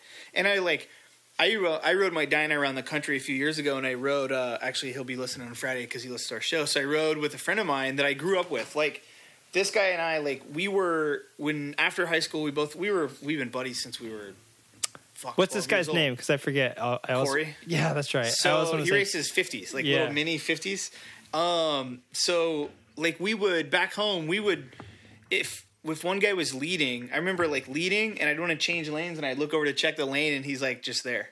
And we were just like we just got to where we could ride and like know what the other guy was thinking. So I rode out and I uh, I met with him. He lives in Eastern Tennessee, and we went and rode the Tail of the Dragon. And I'm on my Dyna, and at the time he bought a Dyna now, but he had it as R1. I think he still has it. And uh, so he, we like start hitting the Tail of the Dragon, and he's on his R1, and he's not like a road racer, like no like knee down, but still on an R1 in full leathers, like. We're cruising pretty good. He goes, dude. He goes, I checked my mirror and you were behind me. He's like, so I sped up a little, and I checked my mirror and you were right behind me, so I sped up. And he goes, I just got to where that's where I rode through the canyon and you were behind me. But I was like, Is this Corey Thomas? yeah. Yeah. So I rode. Uh, I mean, I used to ride Azusa all the time on it, and Ortega and stuff on the Dyna. So it was like super fun. But yeah, he's just like, I had no idea, They could do that, right? You, I, I, I still, I would be scared shitless. I can't believe that big, heavy, fucking monster. And I see guys uh, in big ass baggers cu- and riding the streets, like, and I'm like, Jesus Christ, yeah. what? You know, you see dudes The- like the unknown dudes, and you're like, "Holy shit, you can jump a bagger!" Like, it's Yeah. apparent Oh, yeah. that you can do all sorts of crazy You know, shit they- if you're comfy. Oh yeah, and scrape it, Yeah. and you're like, how is this possible? They do pretty nine hundred decent on the fucking track. pounds. This thing Uh, weighs as the much as Dynas like have a little wobble, yeah. and they've been known for it. And I have motor mounts on mine to fix it. But a big willow, like it would still in streets of willow when we'd chop it into one, it would do a wobble, and I just learned kind to of hold like the pace of the wobble, so it learned to like work with it. yeah. It was weird, but That's something you should never do on the street. By the way, that's what these track days are perfect for. Right. Unless you live off the 110. Yeah, Um, that's the funnest because I have my R1, and uh, I tell everyone that first seven miles from my house going down to Century City, it's just like it's just like the funnest ride in your life. Oh, I haven't been on the 110 in a while. Yeah, the 110 is amazing. It's like a slot car Yeah, track. yeah, yeah. and you can go very, very, very fast. The crazy thing is that you'd be doing 80, which I think it was designed to go 55. Like back, it's That's so the speed limit is 55. Yeah, it, you can be doing 80, and then the off ramps are only about 20 feet. The off ramps and the on ramps are like you, you have to like get on the oh, binders yeah, and right turn. into Pasadena, right through. yeah, uh, yeah, yeah. Like where York and all that shit Yeah. is. Yep. Like then, or Highland Park if you're Yeah, get- Highland Park. yeah. There's some crazy looking houses through Highland Park. yeah, There is. Yeah. Highland Park's craze. That's Yeah. where like that's where all the shit. That's where if you find bumpers and shit, that's where you're likely to find them. Is there? Yeah, those on ramps are insane. They're like Yeah. 20 feet long, Oh, yeah. and you got to get up be- like get up to speed. Fuck, I was on that uh, freeway one time, and it just I didn't see it, but there was like one of those weird like where the the crew that's laying down the asphalt just like accidentally pours a little too much, so it was a bump, and I'm just hauling ass. And like I said, it must have been like the time of day that it flattened it down. And just, but I fucking I was on Spamla, and it was like I did like a stoppy. I like rode a stoppy because the fucking back wheel hit it, and I was like, holy shit! And you know how that's all curvy and windy in there, and I caught it down just before a fucking turn, and I was thinking, holy shit, because there's just walls like the Yeah. like that. There's definitely Yeah. no runoff but you there. feel like Tron. Like, Deaths, and there, there's like people that die on that fucking highway all yeah, the time. but I love it. It's, It's it's, so fun. Yeah, I love riding that. I, my friend lives. Um, I don't like the out, I don't like the far left or far right lane because the wall is right yeah, there. that's what I'm saying. Yeah, And the you do- it corners are pretty it's sharp. Like fucking Yeah. now, I know what they felt like in Tron now, like when they're like the dudes right next to him with yeah, making the it's wall. a fun one. Yeah, my buddies live right off of like by Dodger Stadium though, so that's like really the best way to get there. And like, yeah, I love going through there and just being like, shit. Oh, there's a car getting on. He only has 20 feet to get up to 80 miles an hour. You better, you better I better go faster or whatever. But um, I wanted to talk to you a little bit too about uh, the Corsa. Now, the Corsa was started by the gentleman at Garage Company, right? And uh, as was it part of the AHRMA? w- Well, let me let me rephrase that. Was it part of AHRMA before he took it over, or did he introduce? From what I understand, he wanted a West Coast leg of vintage racing. He started the Corsa, yeah. I'm not hundred percent sure, but yeah, Yoshi um, Kosaka, I was the person who started the Corsa, and so I don't even know if AHRMA was AHRMA back then. It might have been before AHRMA, and and maybe it all came together somehow. But um, from I've heard different stories from different people, but he definitely was the original promoter and he brought uh, like uh some of the really radical fucking Japanese race teams Yeah. out there. And Oh, so wow. let's see. This so this is now the twenty fourth year, I believe. So twenty four. So what were we at? Twenty eighteen. So it was still in My 90s, math's like my math's not so great, yeah. But. I'm thinking 1973 was the first one, right? No, it was the nineties, Oh, right? Well. You're way off on your fucking math. Let me get my calculator out. So it must have been the nineties, but I guess he spent a lot of money and brought out a lot of people and did a lot of stuff. And um, you know, he's got a massive collection of really old bikes and knows everybody, and so it was very Yeah. easy for him to do that. And um, I guess what happened is over the years, it just sort of, you know, he still came up and participated, but no one was really promoting the events. I guess that they said that he was doing it, but I don't know. But because I was doing a bunch of events, um, like the Venice Vintage Rally and just doing motorcycle shit in general, again, Gary, who was very instrumental in um, in AHRMA, came to me and said, "It's the 20th anniversary of the Corsa. Yoshi's not going to do anything. We've already talked to him. He knows Thad Wolf, another really awesome racer, and everyone's sort of like, it's the 20th anniversary. What should we do? And I'm like, well, we should try and do something fucking cool. Yeah. You know, so we got together with Scott Fabro, who raced the very first one. He's a Cretin guy. Um, we, we, we made special trophies. I went out to all my people that I know from just doing the events and things and said, hey guys, everyone throw in a hundred bucks and we can do something neat, you know? And that's what we did the first year, which was uh, three or four years ago and it went everyone was like this is really really cool. You know we don't have these shitty trophies every time. We have these really cool custom trophies. And i said well let's do it again the second year. And we made we made handmade trophies the second year and uh, and and and added a, little bit of pizzazz here and there and whatnot. Um, actually made posters and distributed them and things like that. And the third year we did the barbecue, and so now we're in our fourth year promoting it, and we're gonna bring back the Budweiser balcony. We're gonna have some live music. We're gonna do um, mini bike madness uh, with some field games and things like that. And this is all gonna happen Saturday night. I think I saw that last year, right? You did like mini bike soccer or something last well, year. Well, no, that was part of the classic track day. This Okay. is uh, this this is going to be more a little bit more tame because everyone's got to get up the next day and race. Yeah, again. yeah, yeah. but uh, but you know what? I'm very very happy that uh, you know I I know I'm just the catalyst for a lot of this stuff, and it's not about me. It's about for me, especially with the Corsa. It's a, it's a it's a it's about all everyone together, Yeah. and and we have a lot of people working together to to make these things happen. But it really couldn't happen without the generosity of a lot of our local businesses. Willow Springs kicks kicks in some money. Barnett Clutch and Cable.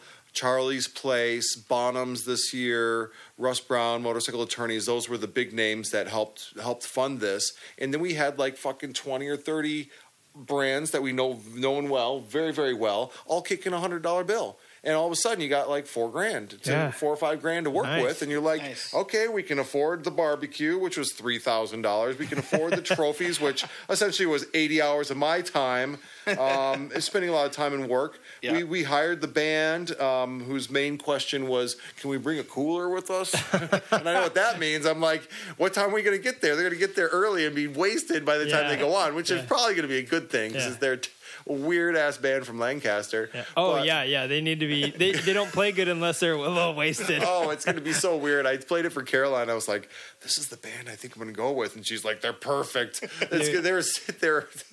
I don't, I don't want to say anything bad, but they're they're older than me, and they're just yeah, loving life. And there's, I, I just was like, "Well, let's see what happens." Yeah. Um, But but it's kind of cool that they're local too. Like, Yeah. that's, Well, like, we- that's a flair. Like, that's something to have well, to it. I put the I put it. I said, "Well, you the Cretins know music, and they have parties all the time." Yeah. I'm like, Oh, yeah. I'm you're in charge. Listen, I'm doing every fucking thing. Someone take care of the goddamn music." And two weeks later, I'm like, "Well," and they're like, "No one will even oh, drive up there, Yeah. let alone get pay. You know, Yeah. pay them Yeah. to drive up there. No one wants to do that." And I said, "Well."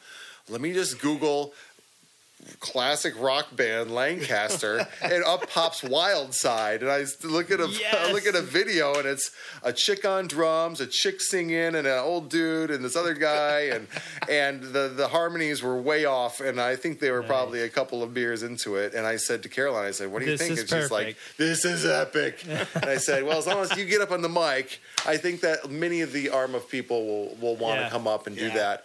And um, we got some um, we have, we we got some lights, and we're gonna do the mini bike weirdness up there, and I, I think that's just gonna add to the program. I got a call from Russ today, who was like, he's another racer, another Cretin guy. Russ Granger's been racing for years. His dad's a legend, um, and he's like, "What do you think about renting?" Showers so people can take showers, and I'm like, that's the greatest idea Yeah. in the world. That was a big deal when I went up there. All the at least all the ladies were like, "Listen, I need like I don't do this like three days no shower bullshit." And I was like, "Yeah." And there's bath. I mean, there's showers there that you can. no, there's No, no. there's nice bathrooms, No. but I don't think Okay. the bathrooms aren't nice. The the bathrooms are like a prison fucking. Well, room. yeah, But they're not Yeah, porta potties either. That's true. so- That's true. I guess full that, I guess the ones There I went some. into for some reason I thought there were showers at the ones I went into, but that's our friend Carrie. Her motor. That's why they quit vanning it. They bought a proper motorhome Yes. when they went to Barber because she's like. That's why she was like, I need my showers. So we Yeah. needed this. We we couldn't do the van no more. I needed this motorhome. I get it. You know, like bunch we of rent a trailer to bring out there Yeah. because I have to have a shower. Yeah. I mean, I would drive all the way back to the Devonshire Inn and just to fucking sc- scam a shower off of someone because Yeah. it's like I'm thick and I know people Yeah. that would be there for three solid fucking days sweating balls. Yeah, yeah, yeah. Because again, I've been at the Corsa where it's been sleeting Yeah. and freezing and pouring and wind howling, and then I've been there and it's been 110 degrees in fucking Wow. late April. Yeah. and you're just like. People are melting out there, and you're just gross and grimy. And I'm like, in your race leathers. Yeah, yeah. That's, Oh. the, that's the thing is that she after her races, Carrie was like, "Dude, I can't. Like, if you gotta like pull these things off you afterwards, like, yeah, there's. No, I'm taking a shower. Like, there's no way I, Oh. I can't baby wipe it off." I was like, "Yeah, you're yeah." good I'd call. be out there in the little call. sinks that they have, and I'm like trying to do a fucking hippie shower in Yeah. there. But I did learn that because we did some um, flat track events with the Classic Track Day out at the flat track event, the um, the uh, stadium. I, I can't remember the name of it off the top of my head, but I do know where there is water. And I said, if I don't have, uh, if I'm not renting a trailer with a little shower in it, I'm going to go out there and find the. I'll take my little mini bike, Yeah. take my little towel, and go out there and find the hose and soak myself off at the very least. Yeah, it it is crazy when you're driving out to Willow. You're passing well, you're passing some pretty epic garages. Like there's like all sorts of car tuner. I mean, like Yeah. car racing is huge out there. They shoot a ton of commercials and do a mm-hmm. lot of testing out there. So you're passing all sorts of epic car tuners. You're also passing when we went to the streets. I'd never been to the streets until I went with him actually.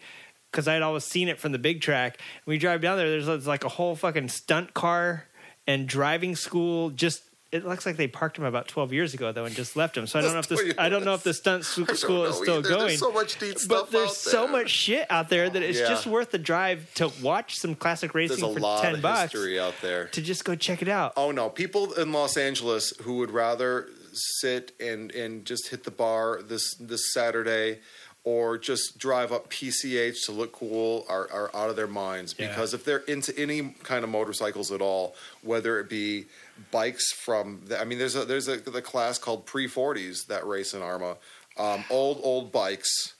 And I thought you meant if they people, and I was like, yeah, most of the Oh, people, most of the dudes that race are over forty two. Yeah, so that's that's the cool. small class. The Except for the 340 year old 340s. guys. Norbert Nickel, he was the oldest racer in AHRMA, and I have not seen him for a couple of years, maybe because I haven't been out, out out east in a few years. But he was in his 80s, raced an old BMW, and I mean, you're just like, this is fucking Yeah. insane. And the guy's a bad to the bone. I mean, and then Fred Moore gets out there on his super special bikes that are, you know, very very rare and expensive to ride, but he's not out there leaning off his bike. Yeah. He's fucking 300 pounds Yeah, barely getting his leathers, and he's just like, doo, doo, doo, doo. and there's only a couple bikes in the class, so he takes a podium every time. yeah, so. yeah. That's the other Wonder, thing uh, that I wonder if we can get the Born Free guys to put on some different tires and front brakes. Yeah. Now this is something I want. I'm going to get for the August. So for August Classic Track Day, even though it's the heat of August, I think it's the 13th and 14th.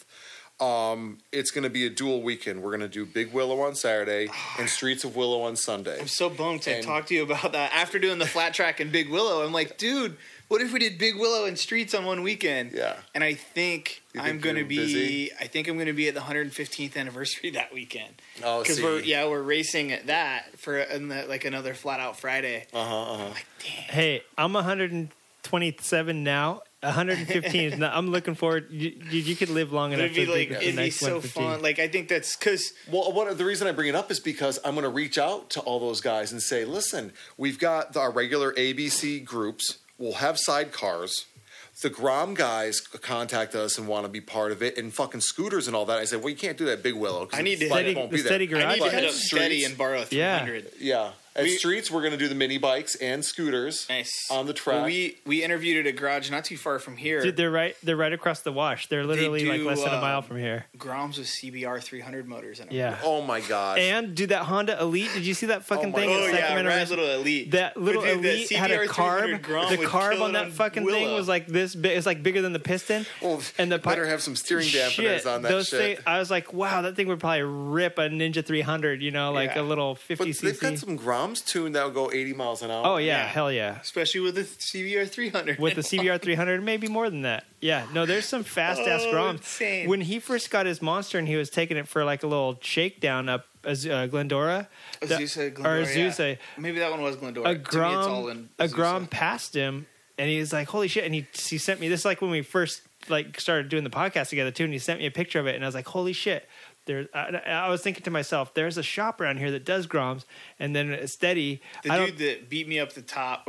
So I was at the bottom and no like uh, no helmet on or anything, no gloves on, and he rides past with a pack of sport bikes on a Grom, but carbon wheels, like fancy suspension. It was still the 125 motor, but who knows what it had done to it. it only weighed 18 pounds like at that yeah, point. like super nice wheel, like tires and shit. And I'm like, I'm never gonna see him again. And sure enough, never saw Yeah. him again. Wow. the fast little fuckers. But the like- guy, he yeah, he races supermoto, I think, and he races his Grom too at Yeah. like Apex. well, and there's a lot of so- um, yeah, the UMRA, the United Mini Racing Association guys. I'm sure a lot of those guys would love to come out and just. Do Oh a no, track we're going to get day. them out, and I Yeah. want the chop. Going back to what your first statement was, was the choppers.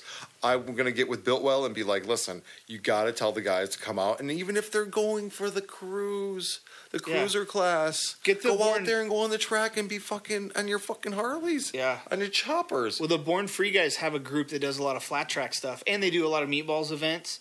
Um, they're all out there on pre World War II, I think, is their deal. The hand shifter dudes. yeah, the hand shifter Yeah, guys, shit, all yeah. hand shifters.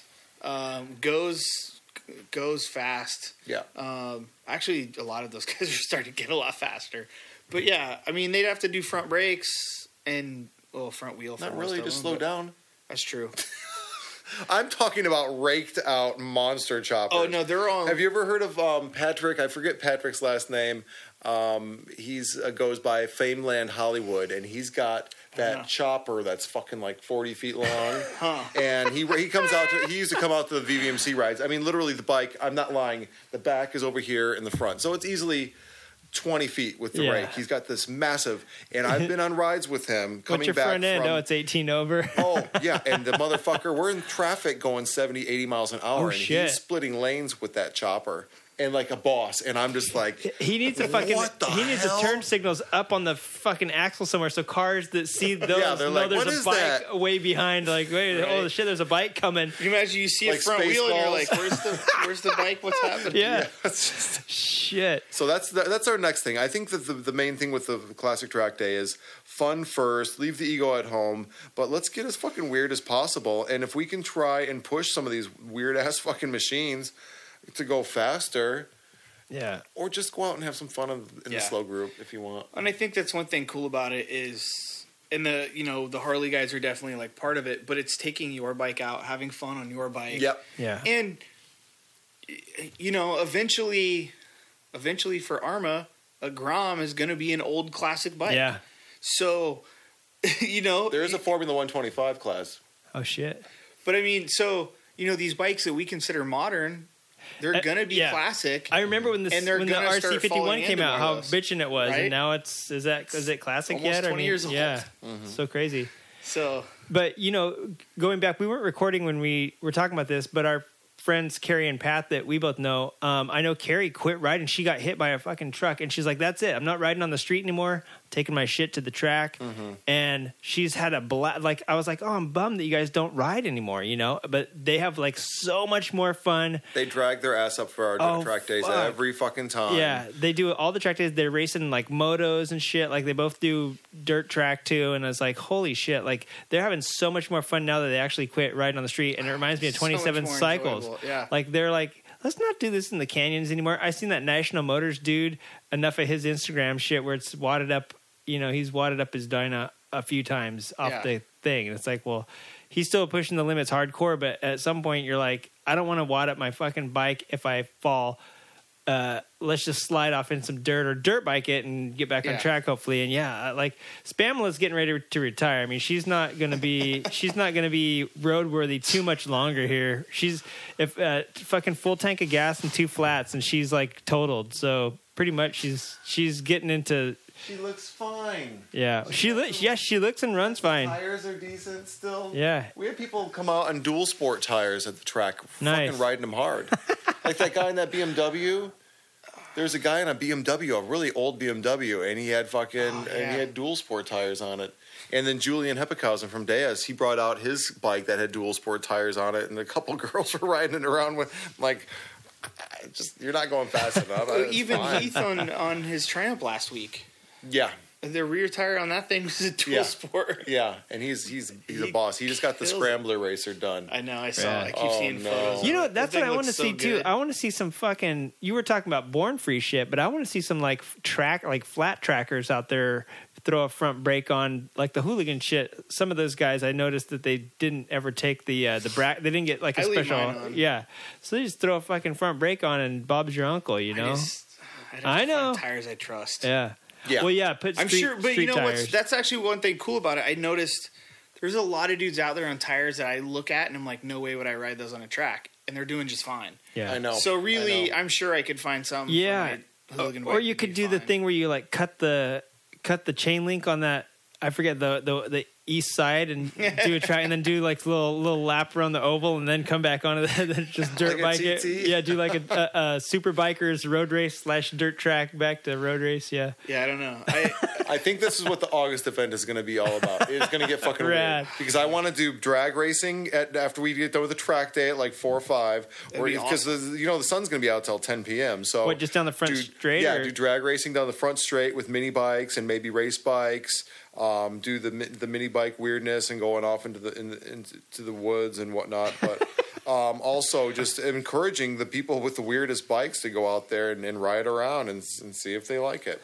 yeah. What day? I'm gonna put this on the show calendar. So what days is this gonna be? It's yeah, you August. should come out and, and, and do a uh, do a um, uh, uh, just takes. You need to take exhibit Spamla out out there there. anyway. Oh yeah, Yeah, no, you I, I definitely do. do. I make sure there's no oil leaking. Get on on. Craigslist and find like a kid's set of leathers that he grew out of. Listen, I I did. You know, Carrie, they're like, oh, our friend, because you know I'm very uh, feminine in stature. Carrie actually was like, "Yeah, I got our friend uh, like Samantha or something. She got some new leather. She might." And Pat's like, "Dude, you're uh, she- Purple and yellow. yeah, it was Pat that was like, he's like, hey, Carrie, what's uh blah blah her her leathers? Didn't she get some new ones? And she, Carrie's like, yeah. He's like, dude, she's like the same same build as Larry. And I was like, all right, great. So I could wear some yeah some pink and purple chick. Hey, that shit's in style. I think it's Nice. coming back. But That's wh- August 11th, 12th. August 11th and 12th. I'm gonna stick that on the show calendar. That's gonna be fun. yeah, and we're gonna get some hot as balls, but fun probably. at night. It'll, It'll be, be a good nice. time, and it'll Yeah. probably go all night. I mean, Yeah. literally, it'll go all night. We used to go out there for the course again when I was with the club. And we would stay up and take mushrooms and ride mini bikes, and we'd get you know, the, the people trying to sleep. Turn that shit off! It's fucking two in the morning. We'd be like, we ain't racing. That yeah, I was gonna say that sounds like the first time I ever went out there with my buddy. I, we rode on the track. I want to say, I want to say we slept on part of the track, but uh, I don't remember. like to be honest, but yeah, knowing that people are gonna be on it in like uh, twenty minutes or so, you get rolling out of there. But yeah, that sounds like a blast. I, I threw it on the, the show calendar. Um, I'll Is that your sure- next classic track day? Is that one in August? yes, I'm gonna get a, get Yeah, a you're skipping- off to do nothing. I was gonna say you're skipping a whole bunch Well, of. Uh, I was going to go and race the Midwest round, and we're too busy. So that would have been early June. And um, I'm helping out a gal from the north, um, Dana. I believe her name is. I could be wrong off the top of my head. I'm so sorry if I am. But she does the FXRs Going Wild, and they have an event up in um, San Jose or somewhere up there that they, for the last couple of years, have been doing the flat track and that kind of shit. You might have heard of Yeah, it yeah. yeah, It's the FXR's only show. FXR's only yes. Oh, yeah. And she's coming down and doing streets, and Yeah. so she. I Because got- originally, which I think it is X Games week for me, but originally Tony was talking to me about it. He wanted to do, they wanted to do some hooligan stuff and Mm-hmm. the the track. Um, so yeah, they're trying to get out a lot more Harleys basically on Streets of Willow. yeah, So- and we're gonna do it. And so I talked with her, and I'm gonna we're gonna run the show for her. So we'll be out there in July, and she's like, any. and I think that's July 21st, and um, she's like, any bikes can come out. It's fifty dollars for the track day, and I'm like. You don't just make sure you try and get your Harley guys. 'cause If you tell any of my friends it's fifty bucks, Yeah. it's gonna be flooded. Yeah. Right? And I, it's gonna be fucking crazy because she Yeah. wants to get a bunch of new riders and new people Yeah. out there, and I'm expecting blood everywhere. Yeah. Uh, I was like, we're gonna do this mock race. I'm like, no one's gonna do a mock race. They're gonna kill each other. yeah, that's a And I price think too. Eric that and Tony and like that crew is gonna have to go out Yeah. by themselves. yeah. Like, okay, here's No. a slow group, here's an experienced rider group, and then here's us five by ourselves. Yeah, that has dinos with race licenses that'll run anyone else over. Right. So, um, So that's cool. It's cool to see people promoting it yeah, and like promoting not bringing a track bike to the track. Like, I think that's so awesome. Yeah. and it, I think it's good for everyone I do- I do because too. one, like I'm guilty of this too. Like I, I didn't even take my Dyna to the last track day because I'm like I just want to ride this duck. Like I wanted to ride to better myself, and I felt like the the Dyna kind of was limited on the bike. So I was like, you know what? I just want to spend time on this bike. and it's hard Like, to flip flop too. It is. It is. You're like, whoa. So, and it's like, yeah, I'm like, oh, there's all day, there's all these sessions, but uh, there's not that many sessions. yeah, But it's uh, it's cool to see like just new stuff out. I agree. And I think, I think when people at her show that aren't doing it, one, I think they're going to be bummed if they don't. I wonder what she's making him do for leathers though, because to me that's a hard thing. I already told her. I said we got. Well, she's gonna have to figure that out. She's gonna have to figure that out because maybe uh, maybe there's gonna be it's just gonna be a very slow track day for people to get out there. But yeah, Yeah. you can't go out there and on the streets of Willow with off camber turns and people thinking that they're badasses when Yeah. they're not. You know the bikes are going to be Yeah. tossed left and right, and it's not like a. I mean, I've seen some really gnarly crashes at a flat track event, and you know most of the stuff we've been doing is less than a quarter mile or eighth mile shit, like at Del Mar, and you're not going that fast, but Yeah. oh boy, when people think that they know what they're doing and they've got fucking radials showing on their tires and they're off from the, the. I think it's going to be a very. Uh, we're, we're, me and my crew are going to take on and we're going to do run the the track portion of the event. But I think we're going to be turning people down left and right. Like no, no, no. I do think though once the crowd that's there for the show and other stuff, once they see those guys on the track and really realize Oh, what's yeah. going on, it'll be good. The bummer is if there's not going to be many sport bikes because it's interesting.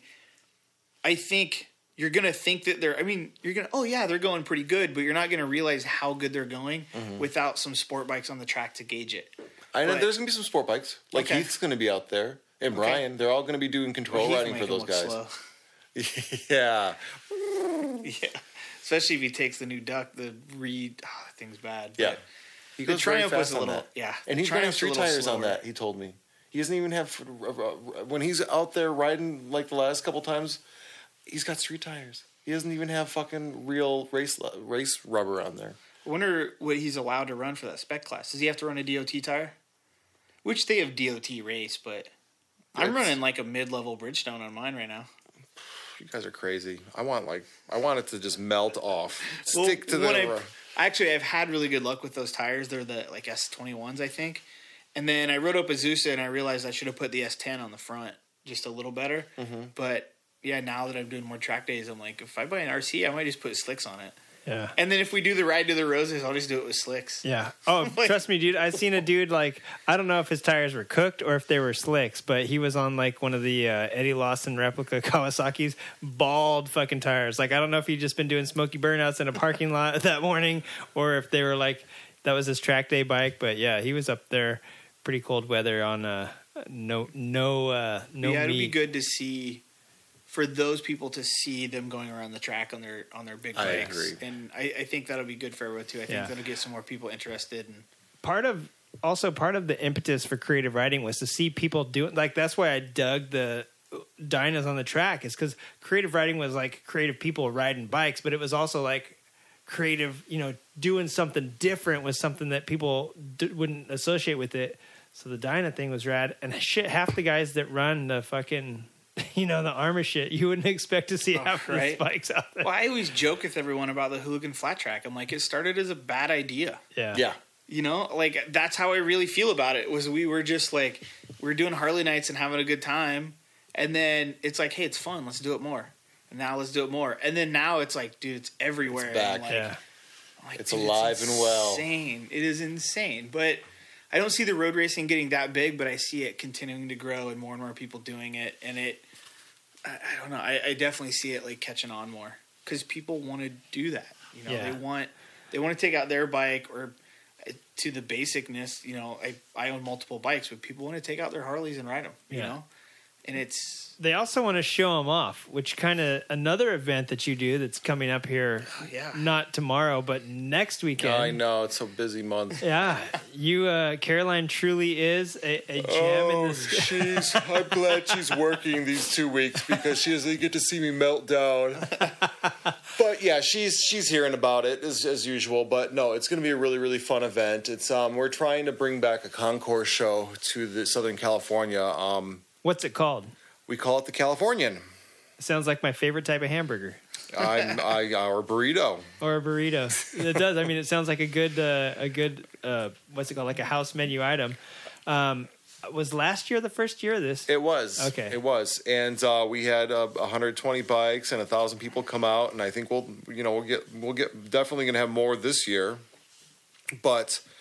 It, you know everything. There's always a million things happening every weekend, especially for motorcycles here in California. But um, the the the big show that I took the um, inspiration from was the Quail, Yeah. which the Quail is really the only concours show anymore. They used to have a big one at Del Mar, and there was one in Torrance or you know out there in um, that area. But it's been years since that's happened. Now, what do and you calling like a concours show? It's How does kind it of it's it's from, like, different. It's Free? different. Well, because I guess Born Free is a concours thing for A specific type of. yeah for choppers but you know i i, I so I, I want people to I I wanted to sort of go back to a much more classy time where you dress up really neat and you hold your pinky out while you drink your champagne and look at the bikes and the bikes are you know con- concours going back to the word concours restorations where they're very very nice bikes and they've been gone through and meticulous meticulous every single bolt is new and or put together a certain way or you know um, so that's the sort of show it is. It's I'm trying to make it very classy. It's in a very classy place over at Santa Anita Park, and we're really giving a lot of room for the bikes to be shown on the beautiful lawn. And um, you know, the differences between that and Born Free is like Born Free is like let's get let's see some titties and get fucking wasted and all this. Now I want to see some titties and I want to get wasted, but you know, we'll just be a little bit more discreet about it. Yeah, there's a time and a place. It's called college, not Yeah. not a. you know, my my friend and his uh, wife they restore classic bikes up in Idaho, and they got called down. I want to say to Dana Point a few years ago, probably 2012, 2013. Yeah, Dana Point has there the was big some concours. There was yeah, and I mean they had they had um car you know classic cars, classic sport. They had everything. It it was acres, acres Yeah. of this huge golf course. And the bikes was like the smallest. Bikes was like one putting green, Mm-hmm. and they said they felt so bad because they were called down to be concours judges along with like one other guy that restores or is part of the Japanese Vintage Motorcycle Club or whatever. And they said they felt really bad because they had to. A, there was none of the bikes at Born Free that you would ever see. This was like you're saying, it was more of a restoration thing, and it was more of like a classic preservation in history. And they had to go around and mark off bikes if the chrome had pitting here or there, even if it was hidden. And they they felt like Yeah. crap because me and him used to ride together. We used to ride bikes like the shit that's in here now. Like that was our jam, you know. Like let's just get something, and if it doesn't blow up, we'll ride it. Mm-hmm. And he's getting invited since he started restoring bikes. He got invited to this event where. That's not the correct headlamp for that No. year, you know. So I mean, that's like when I saw a concours, like that's what I think of as like the shit. Like the Solvang Museum brings a lot of their shit to the Quail, and I mean that's like some restored ass Yeah. or original ass shit that's never been molested or repainted or Isn't uh Emma's taking four bikes to the quail? she may she might be yeah she's because she works for the Talbot, which is another museum. You know. That's, oh, okay. uh, So she's not taking four personal bikes. I don't think so. Yeah, I Talbot think bikes. she she used to restore for the Talbot before she But she started does working. have a water buffalo, right? That's Yeah, she's got a lot of cool. I mean, sh- and Triumph. She's got a whole bunch of old shit that's uh like pretty good looking. But I mean, when you're working when you're working at a museum and you don't, yeah, you don't put the wrong fender, or you do, you mm-hmm. note it. Like you know, you, Oh, yeah. You, so even if people don't know what the fuck they're looking at, you're like, oh no, that. But you note it there, so they know that fender's wrong now. You know, so like that's is that like what the Californian? Because I've I, been I keep I, I keep saying it's a it's a, it's a concours style show Yeah. because I'd like it to be a concours show, but I I like to be as inclusive as possible. So I'm not restricting. I'm not being restrictive, and we're not we're not to the point where we're going to start doing hundred point judging Yeah, like yeah. they do with the quail. Um, I don't, I don't think we're ever going to be as, and for lack of better terms, as snooty as, or you know, as you know, that high of a class type of situation that the Quails got going on. They've got some of the best bikes in the whole fucking world there, and people, you know, make a lot of money or lose a lot of money depending on whether their bike wins or not, Oh, yeah. uh, or how it's judged. And for us, I mean, because it's still in its infancy, and this is where the stress comes in because it costs a lot more time and money to put on this show than it does a track day. And you're always trying to figure out, well, you know, I've been laid off since October. Are we going to recoup some of the money on this thing? Well, it's not going to happen. But I want people to have a good time and I want to bring out as many people as possible. So I saw the reason I wanted to do this at the San Anita Park and do it along with the horse racing, which is really, really neat. It's actually this year is happening on the Kentucky Derby. Um, Kentucky Derby Day. So you're getting, you know, a huge stadium, which a lot of people don't even know about over at San Anita Park. You're getting horse racing, you're getting a bike show, you're getting some live music and vendors and all that kind of cool shit. And it's all outdoors in this beautifully manicured, manicured space with the big San Gabriel Mountains in the background. And what, what the norm has been for the last five or seven or eight, ten years is builder only invites to these shows that are inside of warehouses. Yeah. and it's I've been to all of them uh, except except for down in Austin at the, at the Handbuilt show. But you know, everyone's sort of you know tour up in um, Portland has got the the one show, and that's been very popular for a long time. The Handbuilt show down there with Revival Cycles.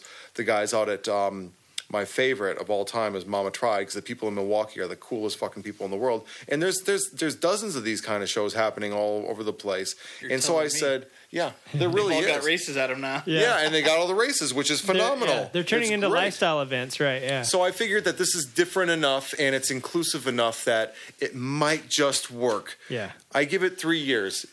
If, The hard if I part don't is- start making some money, then I'm just like, we'll go on to the next thing. The hard part happens. is there's parking. See, that's what none Yeah. of those shows have is parking. So We've got parking galore. Yeah. And this is the great thing about the Californian is don't have to pay for parking. There's ample parking. You don't have to pay for entry. If you pay, if you come to our event, you get to the, go to the grandstands for free. Ooh. So guess what? Your five or ten bucks you can spend on gas and a beer, and there's your afternoon. And it's not, and you can bring your family, and your and the place is huge. So we're really sort of banking on that, and and hopefully when we can try and pull in some decent sponsors um, that will give us some some money to to work with. We can bring in some larger musical acts. We can do really neat exhibits, um, and and just do you know just like the track day. I want it to get weird. You know, we've got my friend Lance from Open Build. He's coming and doing a custom. He's he's on site welding and fabbing up a really badass cow catcher for his van or something like on on site and doing that sort of thing. Um, I want to try and I, I, I wanted to do like pony rides, and we found a place that would do pony rides, and I'm like, well, can adults do the pony rides? Yeah. like, no, and I'm like, well, what the fuck good is this? Uh, you know, I wanted to get as weird as possible, and and still have everyone dressed up in their big hats. and Do their- the ponies on the fucking track around. well, we Santa were talking about trying to get the bikes on the track, and they're like, "That's million dollar dirt, dude. You don't touch yeah, that shit. No I way." know. I think that's why they quit racing at Del Mar and Pomona too, is because that yeah, the new shit that horses run on it isn't even dirt anymore. I don't No, think. it's very, very expensive. They got piles of it out in the parking lot, and I said, "Well, could we go get a bulldozer and put this out, and we can do a flat track event?" Because I was working with Indian at that point. They're like, "I said, hey, you guys want to sponsor this thing? I'm calling the Californian," and they're like.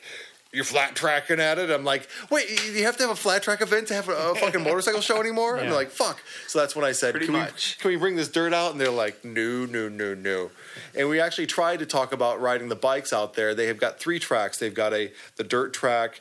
The inside of that is the grass track, and inside of that is a practice track. But there's no runoff or anything. It's just like you know a corridor. So if someone tried to ride their bike on it, they would be clotheslined and dead. And uh, it, Do it they have gets like a quarter much. mile I can just ride down and practice on?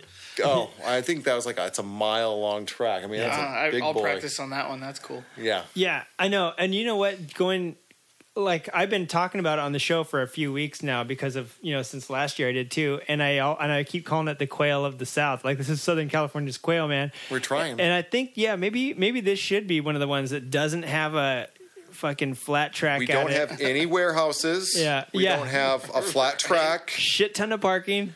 We have so much parking. Listen, and if you get cheap beer. and if it's not hazy on the day, the view is Oh, incredible. mountains right there. like the mountains epic. and the track, and you get your Instagram on, and your friends Oh. will think you're like the the And buzz. there's there's no reason too as it develops that you couldn't have more of that concours feel like kind of like Born Free does. They have their invited builders. Yep. Mm-hmm. And then they have their secondary whatever builders, and then they have people that ride in parking. Yep. Mm-hmm. So really, you could do that. You could do a more official, fancy, judged restoration, like original type show, and then you could do whatever, whether it was invite builders or shitty race bikes that have been No, crashed. and we're gonna do that. We're we're definitely gonna do that, Chris, because I think that it, we need one, something like that down here. And the thing that the reason I wanted to do this show also was because okay, I've already seen that build by so and so at the last four shows. Yep. Whatever happened to the, all those old bikes that are just really Yeah. awesome and stock and neat that you just never fucking see? Yeah. And they're all dying with these old people, and they're hidden away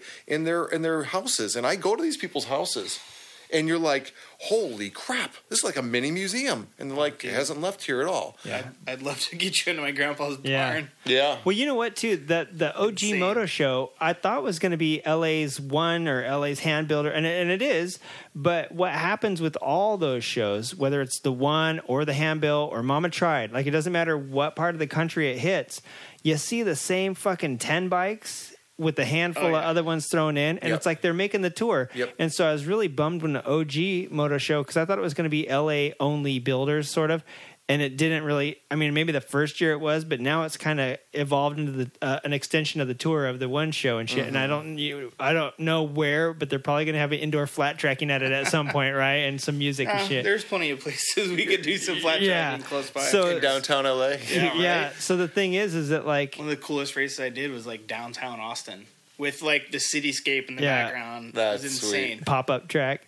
It was So- a shitty track. but- Yeah, so I mean, they could, you know, eventually that's probably what the OG show is. So it it is kind of cool to get back to the what what did happen to all these bikes that used to be show bikes or race bikes or whatever. You know, you're not going to see any of that shit at like these other shows because these they are want for the new. Yeah, They want it modified. They can't have a rear fender. It has to have a brown seat. Like there's, there's a bunch of shit, and it may, maybe may or may not look like it's rideable or utilitarian. And I think there's definitely and the thing like you said, like there are shows for that though. Absolutely Like there's with, between The the, one show and AMCA, Mama the Tried V- and yeah, everything. Like yeah. there's there's so many basically Harley builder shows. And the one show's not, I mean, he invites a lot of but they're still built bikes. They're still Yeah.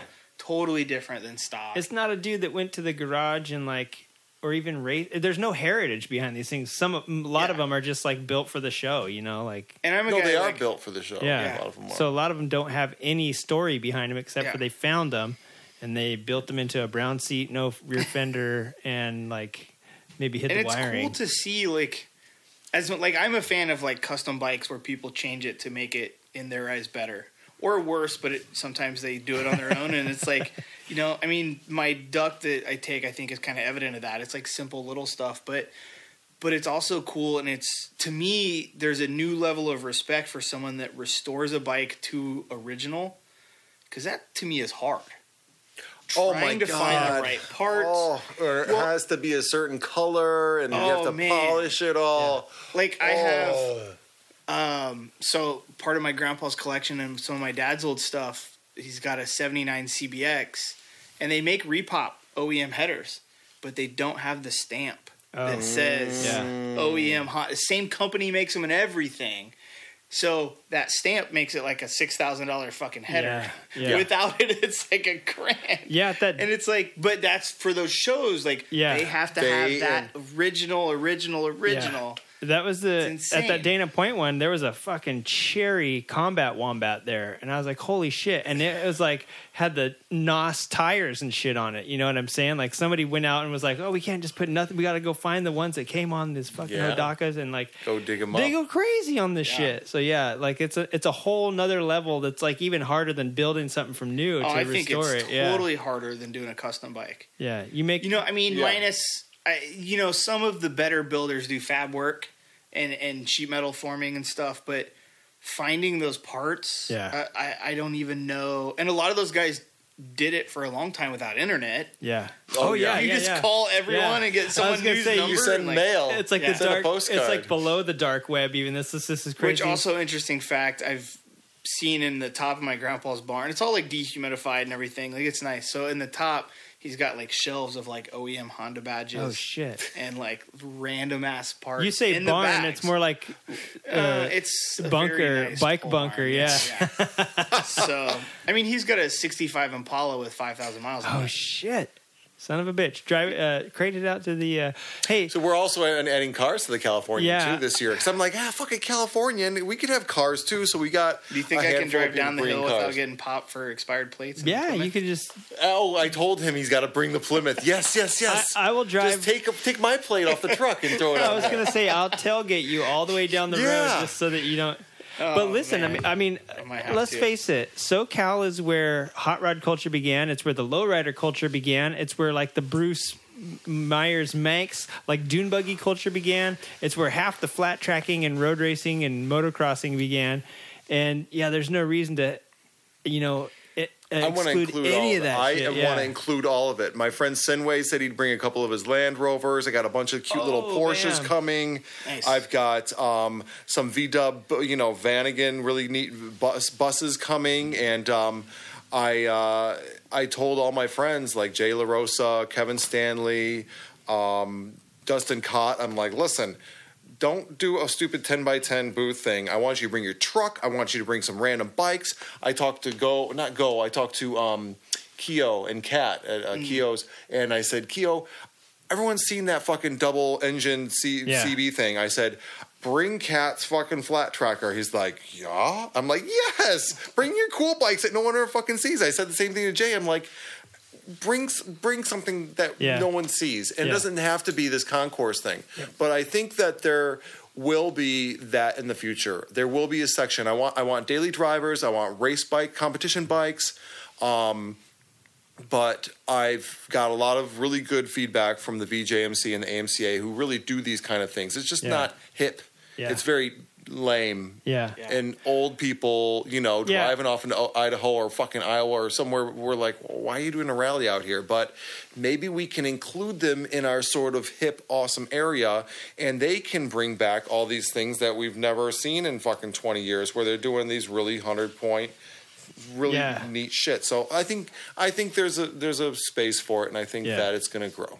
I mean, Shinya is like 15 minutes from here, and he's Yeah. known for his like crazy stuff. But if you like look at his like Instagram, what he's riding every day, it's Oh, like yeah. his old Kawasaki fucking damn His near bone stock or his yeah, SR500, yeah. yeah. like all this shit. And you're like, dude, so you're riding some pretty roached out old looking shit. But Yeah. then like, so I just think that They ride yeah. them fast too. Yeah, oh, yeah. I've been up there a couple times with them, and I'm just like, Jesus, slow down! Yeah. You're gonna hit me with your wheel. Yeah, fly it so off. It, it'd be. I, I would like to see what those like the builders ride, not not necessarily what Yeah. you build, and what you're putting out there for the world. What do Yeah. you? What is? What's actually you ride? Oh, a fucking Honda Dream. Well, bring that shit. You know, That's like, what I told Yeah. them too. So I'm hoping they do. I think there's going to be a lot of really interesting stuff, Nice. and there's going to be a lot of things that people won't see at these other shows. So So that this is going down May fifth, right? This yeah, is so it's be the weekend after this one coming up. next weekend, right?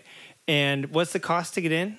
Free. Damn, that is a little too much for my blood. Free. Buy a beer. Buy me a beer. right, Bring in some whiskey. right. Is it free? So if you walk in the front to watch the horse races, is it free too? You- That's you have to pay to get to the grandstand. I think it's like five dollars. Oh, rad! Again, They want now you you're to bet putting all your money on the horses. free.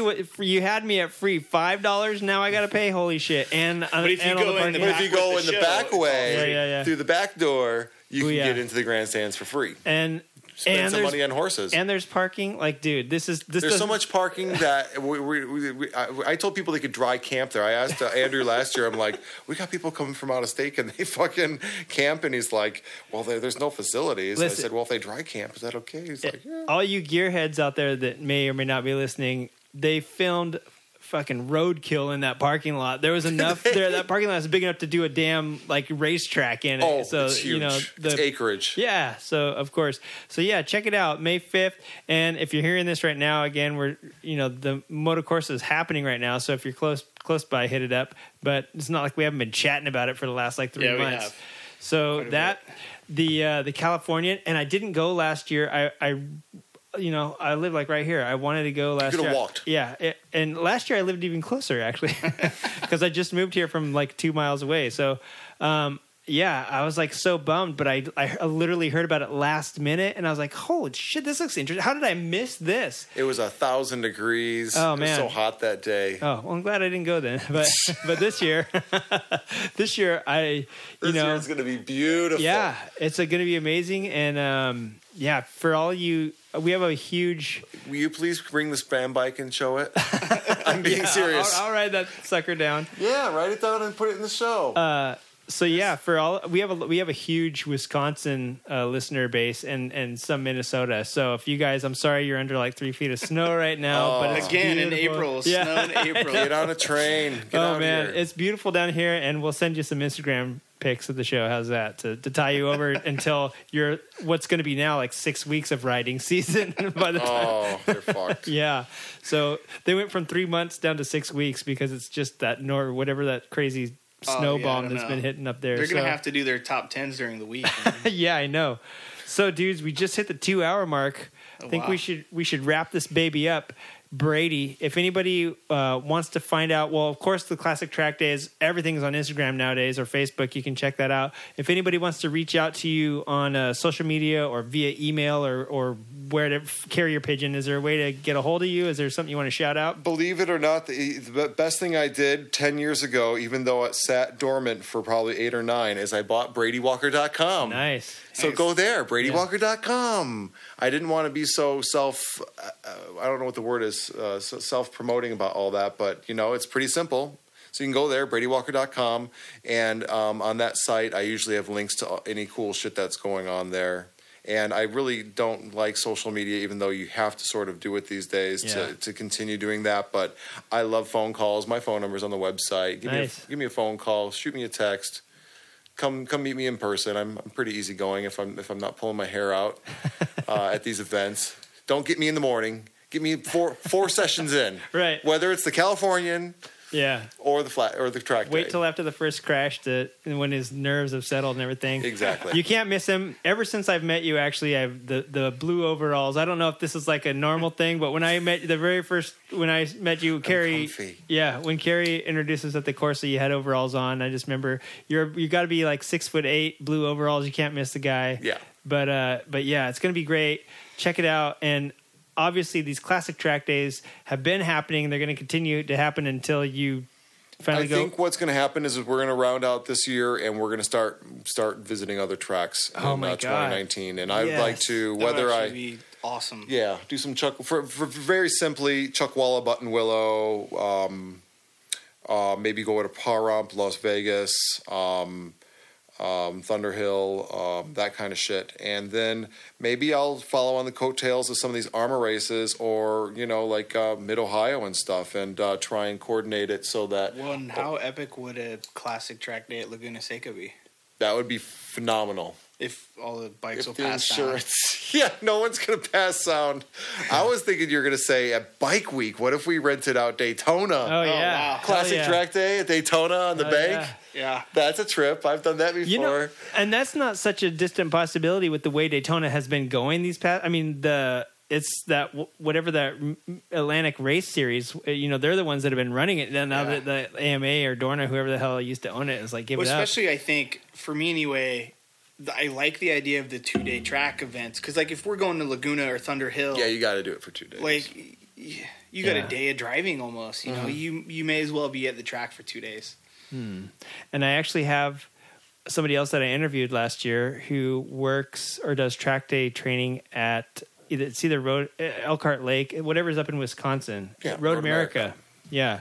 So yeah, and she does uh, track days all over up there. Oh, There's Black that's- Blackhawk Farms. Is that another one that's up in that area or something like that? I've heard of that. There's so, there's so many tracks that people don't know about Yeah. that are out there just going I- to, going quiet. Yeah, I only went once, and I like I kind of knew of it, but I never knew right where it was. Putnam Park in Indiana is like, yeah. and then there was IRP Indianapolis Raceway, but NHRA bought the drag strip, and I think they just quit using Yeah. the road course, and it was like weeds are growing up through Yeah. it, which is a shame. There's some parts of the countries that have like you know blackout zones because people just don't you know they have whiskey stills out where there where there should be a racetrack. But, But, I, I, mean, think where you have like Mid Ohio, like having that Yeah. big vintage, you know, the yeah, AMA vintage days there. yeah, is- is the AMA huge. Vintage Days, Barber Vintage. I mean, I, I could see I could see the Brady Walker tour. You know, get your tour T-shirt and you just have a list of the tracks. I the just want to find the, the, the smallest little hillbilly tracks. They're all out there, Yeah, but we are. gotta.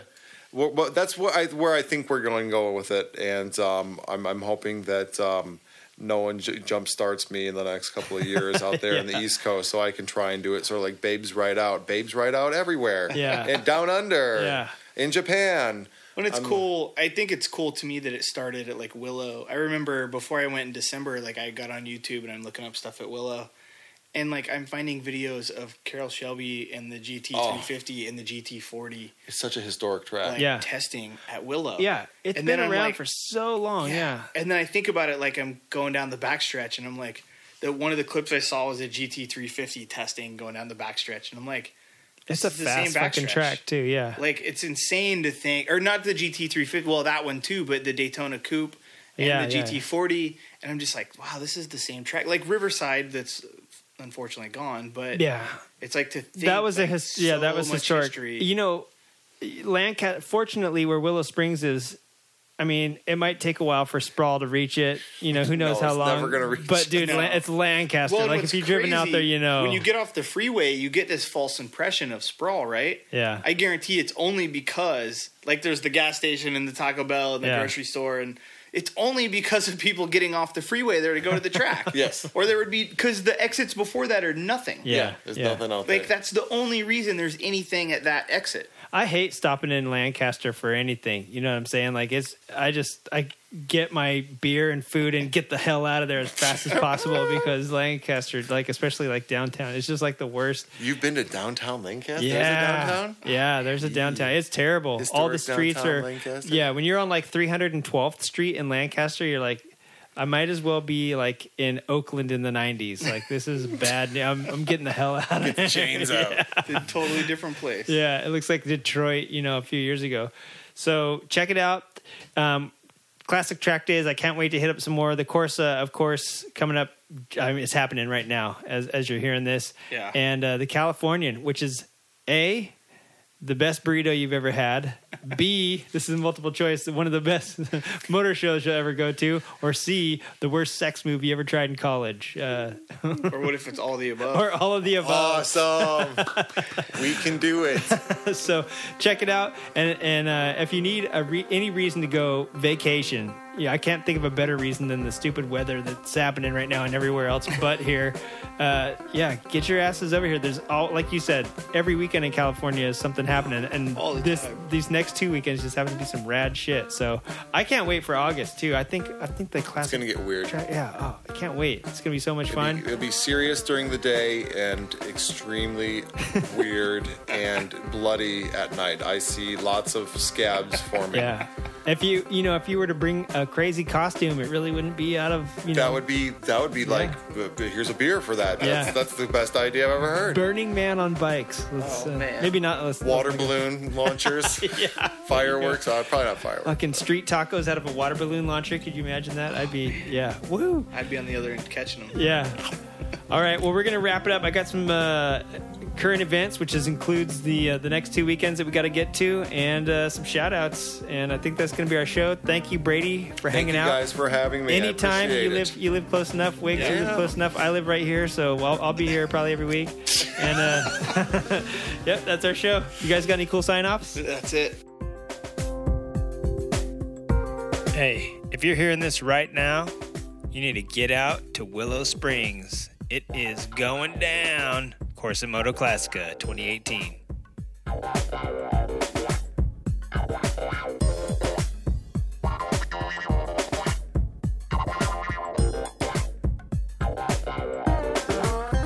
Guess I won't be live streaming. One of the people in live stream wanted to see Turdman. Oh hell no! I was like, it's part of my no, can't do Patreon. It's part of my Patreon. Yeah, I uh, I got that shit on lockdown. Yeah, no, it's This face was made Heath for was telling audio me, only. um,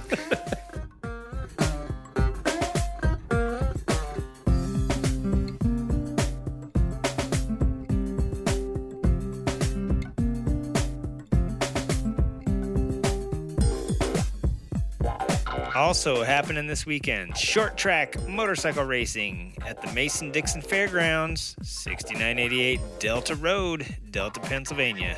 Saturday, April 18th. Hooligan class. Maybe you're not into racing. Go to Garage Company and check out the Rock Moto Art Show t- uh, the 28th, which is tomorrow. Uh, but if you're into racing, of course, Moto Classica, of course, next week, uh, May 5th, not only is it the, the Californian and Cinco de Mayo, but it's the Californian. Uh, the Californian's happening at Santa Anita Park, 285 West Huntington Drive in Arcadia. It's the Santa Anita Raceway. If you're into horses, you'll know what I'm talking about. Also, the Quail is happening uh, that weekend at the Quail, which is in the Quail, Quail Lodge up north. Uh, the sixth, the Nightingale House Hospice ride from San Sangosen to Horseshoe Ridge. No, to the Ponderosa, I'm sorry. And uh, that's happening in Wales. Go to, uh, oh my god, I didn't write the website down. Oh no! Just check out Nightingale House Hospice and uh, you'll see the ride. I want to wrap up the show pretty quickly because I don't think uh, my computer can handle any more of it. But listen to this Solstice Slam is coming up, suckers. Submit your entries to slam at creative riding.com. I don't care if it's music, if it's art, I want crash stories, build stories, ride stories, moto camping stories, um, stories maybe where you blasted your buddy with some roost, um, racing stories, whatever you got. No other podcast does a slam jam of uh, bad poetry and bad music that's all motorcycle related and generated by the fans. So this is your choice, your chance actually to take over the show and uh, make it yours. Now, in the past, I've always threatened that if there's no submissions, and we've only got one so far, a great one by the way, uh, that we just make up crappy music that tortures you. You don't, you don't know what's going to happen. Am I going to hear two hours of awesome stories, or am I going to hear like an awesome story and then all of a sudden just like a vuvuzela in my ear for an hour and a half while I listen to the whole episode to see if I'm actually going to hear another, you know, story. So what happens? We need you. If you've written something into the show, tell a buddy. Say, hey, dude, listen, I need someone to beat. I mean, I know I already got this competition in the bag. There's some cool prizes this year. Um, lots of stuff from Daily Bikers. Daily Bikers is going out of business, so you're not going to be able to get this stuff anymore, and I've got it. And so, yeah, tell them. Send your submissions into slam at creative riding.com. And if you forget that, creative riding podcast at gmail.com will work. And uh, if you got any any questions, should I tie my shoelaces together? Should I uh, cook with milk? Should I put cottage cheese in everything that I bake to fatten it up? Uh, that will be at askwiggz at gmail.com. A S K W I G G Z at gmail.com. Check us out SoundCloud, Stitcher, iTunes, Podcatcher, Dogcatcher, Oddcatcher, TuneIn, um, Downcast, Podcast, Overcast, Bean Cruncher, Pod Cruncher, Dog Blaster, uh, Butt Sniffer, and all the other podcast apps that are out there crawling this wonderful World Wide Web of ours. All right. Peace and grease to my niece.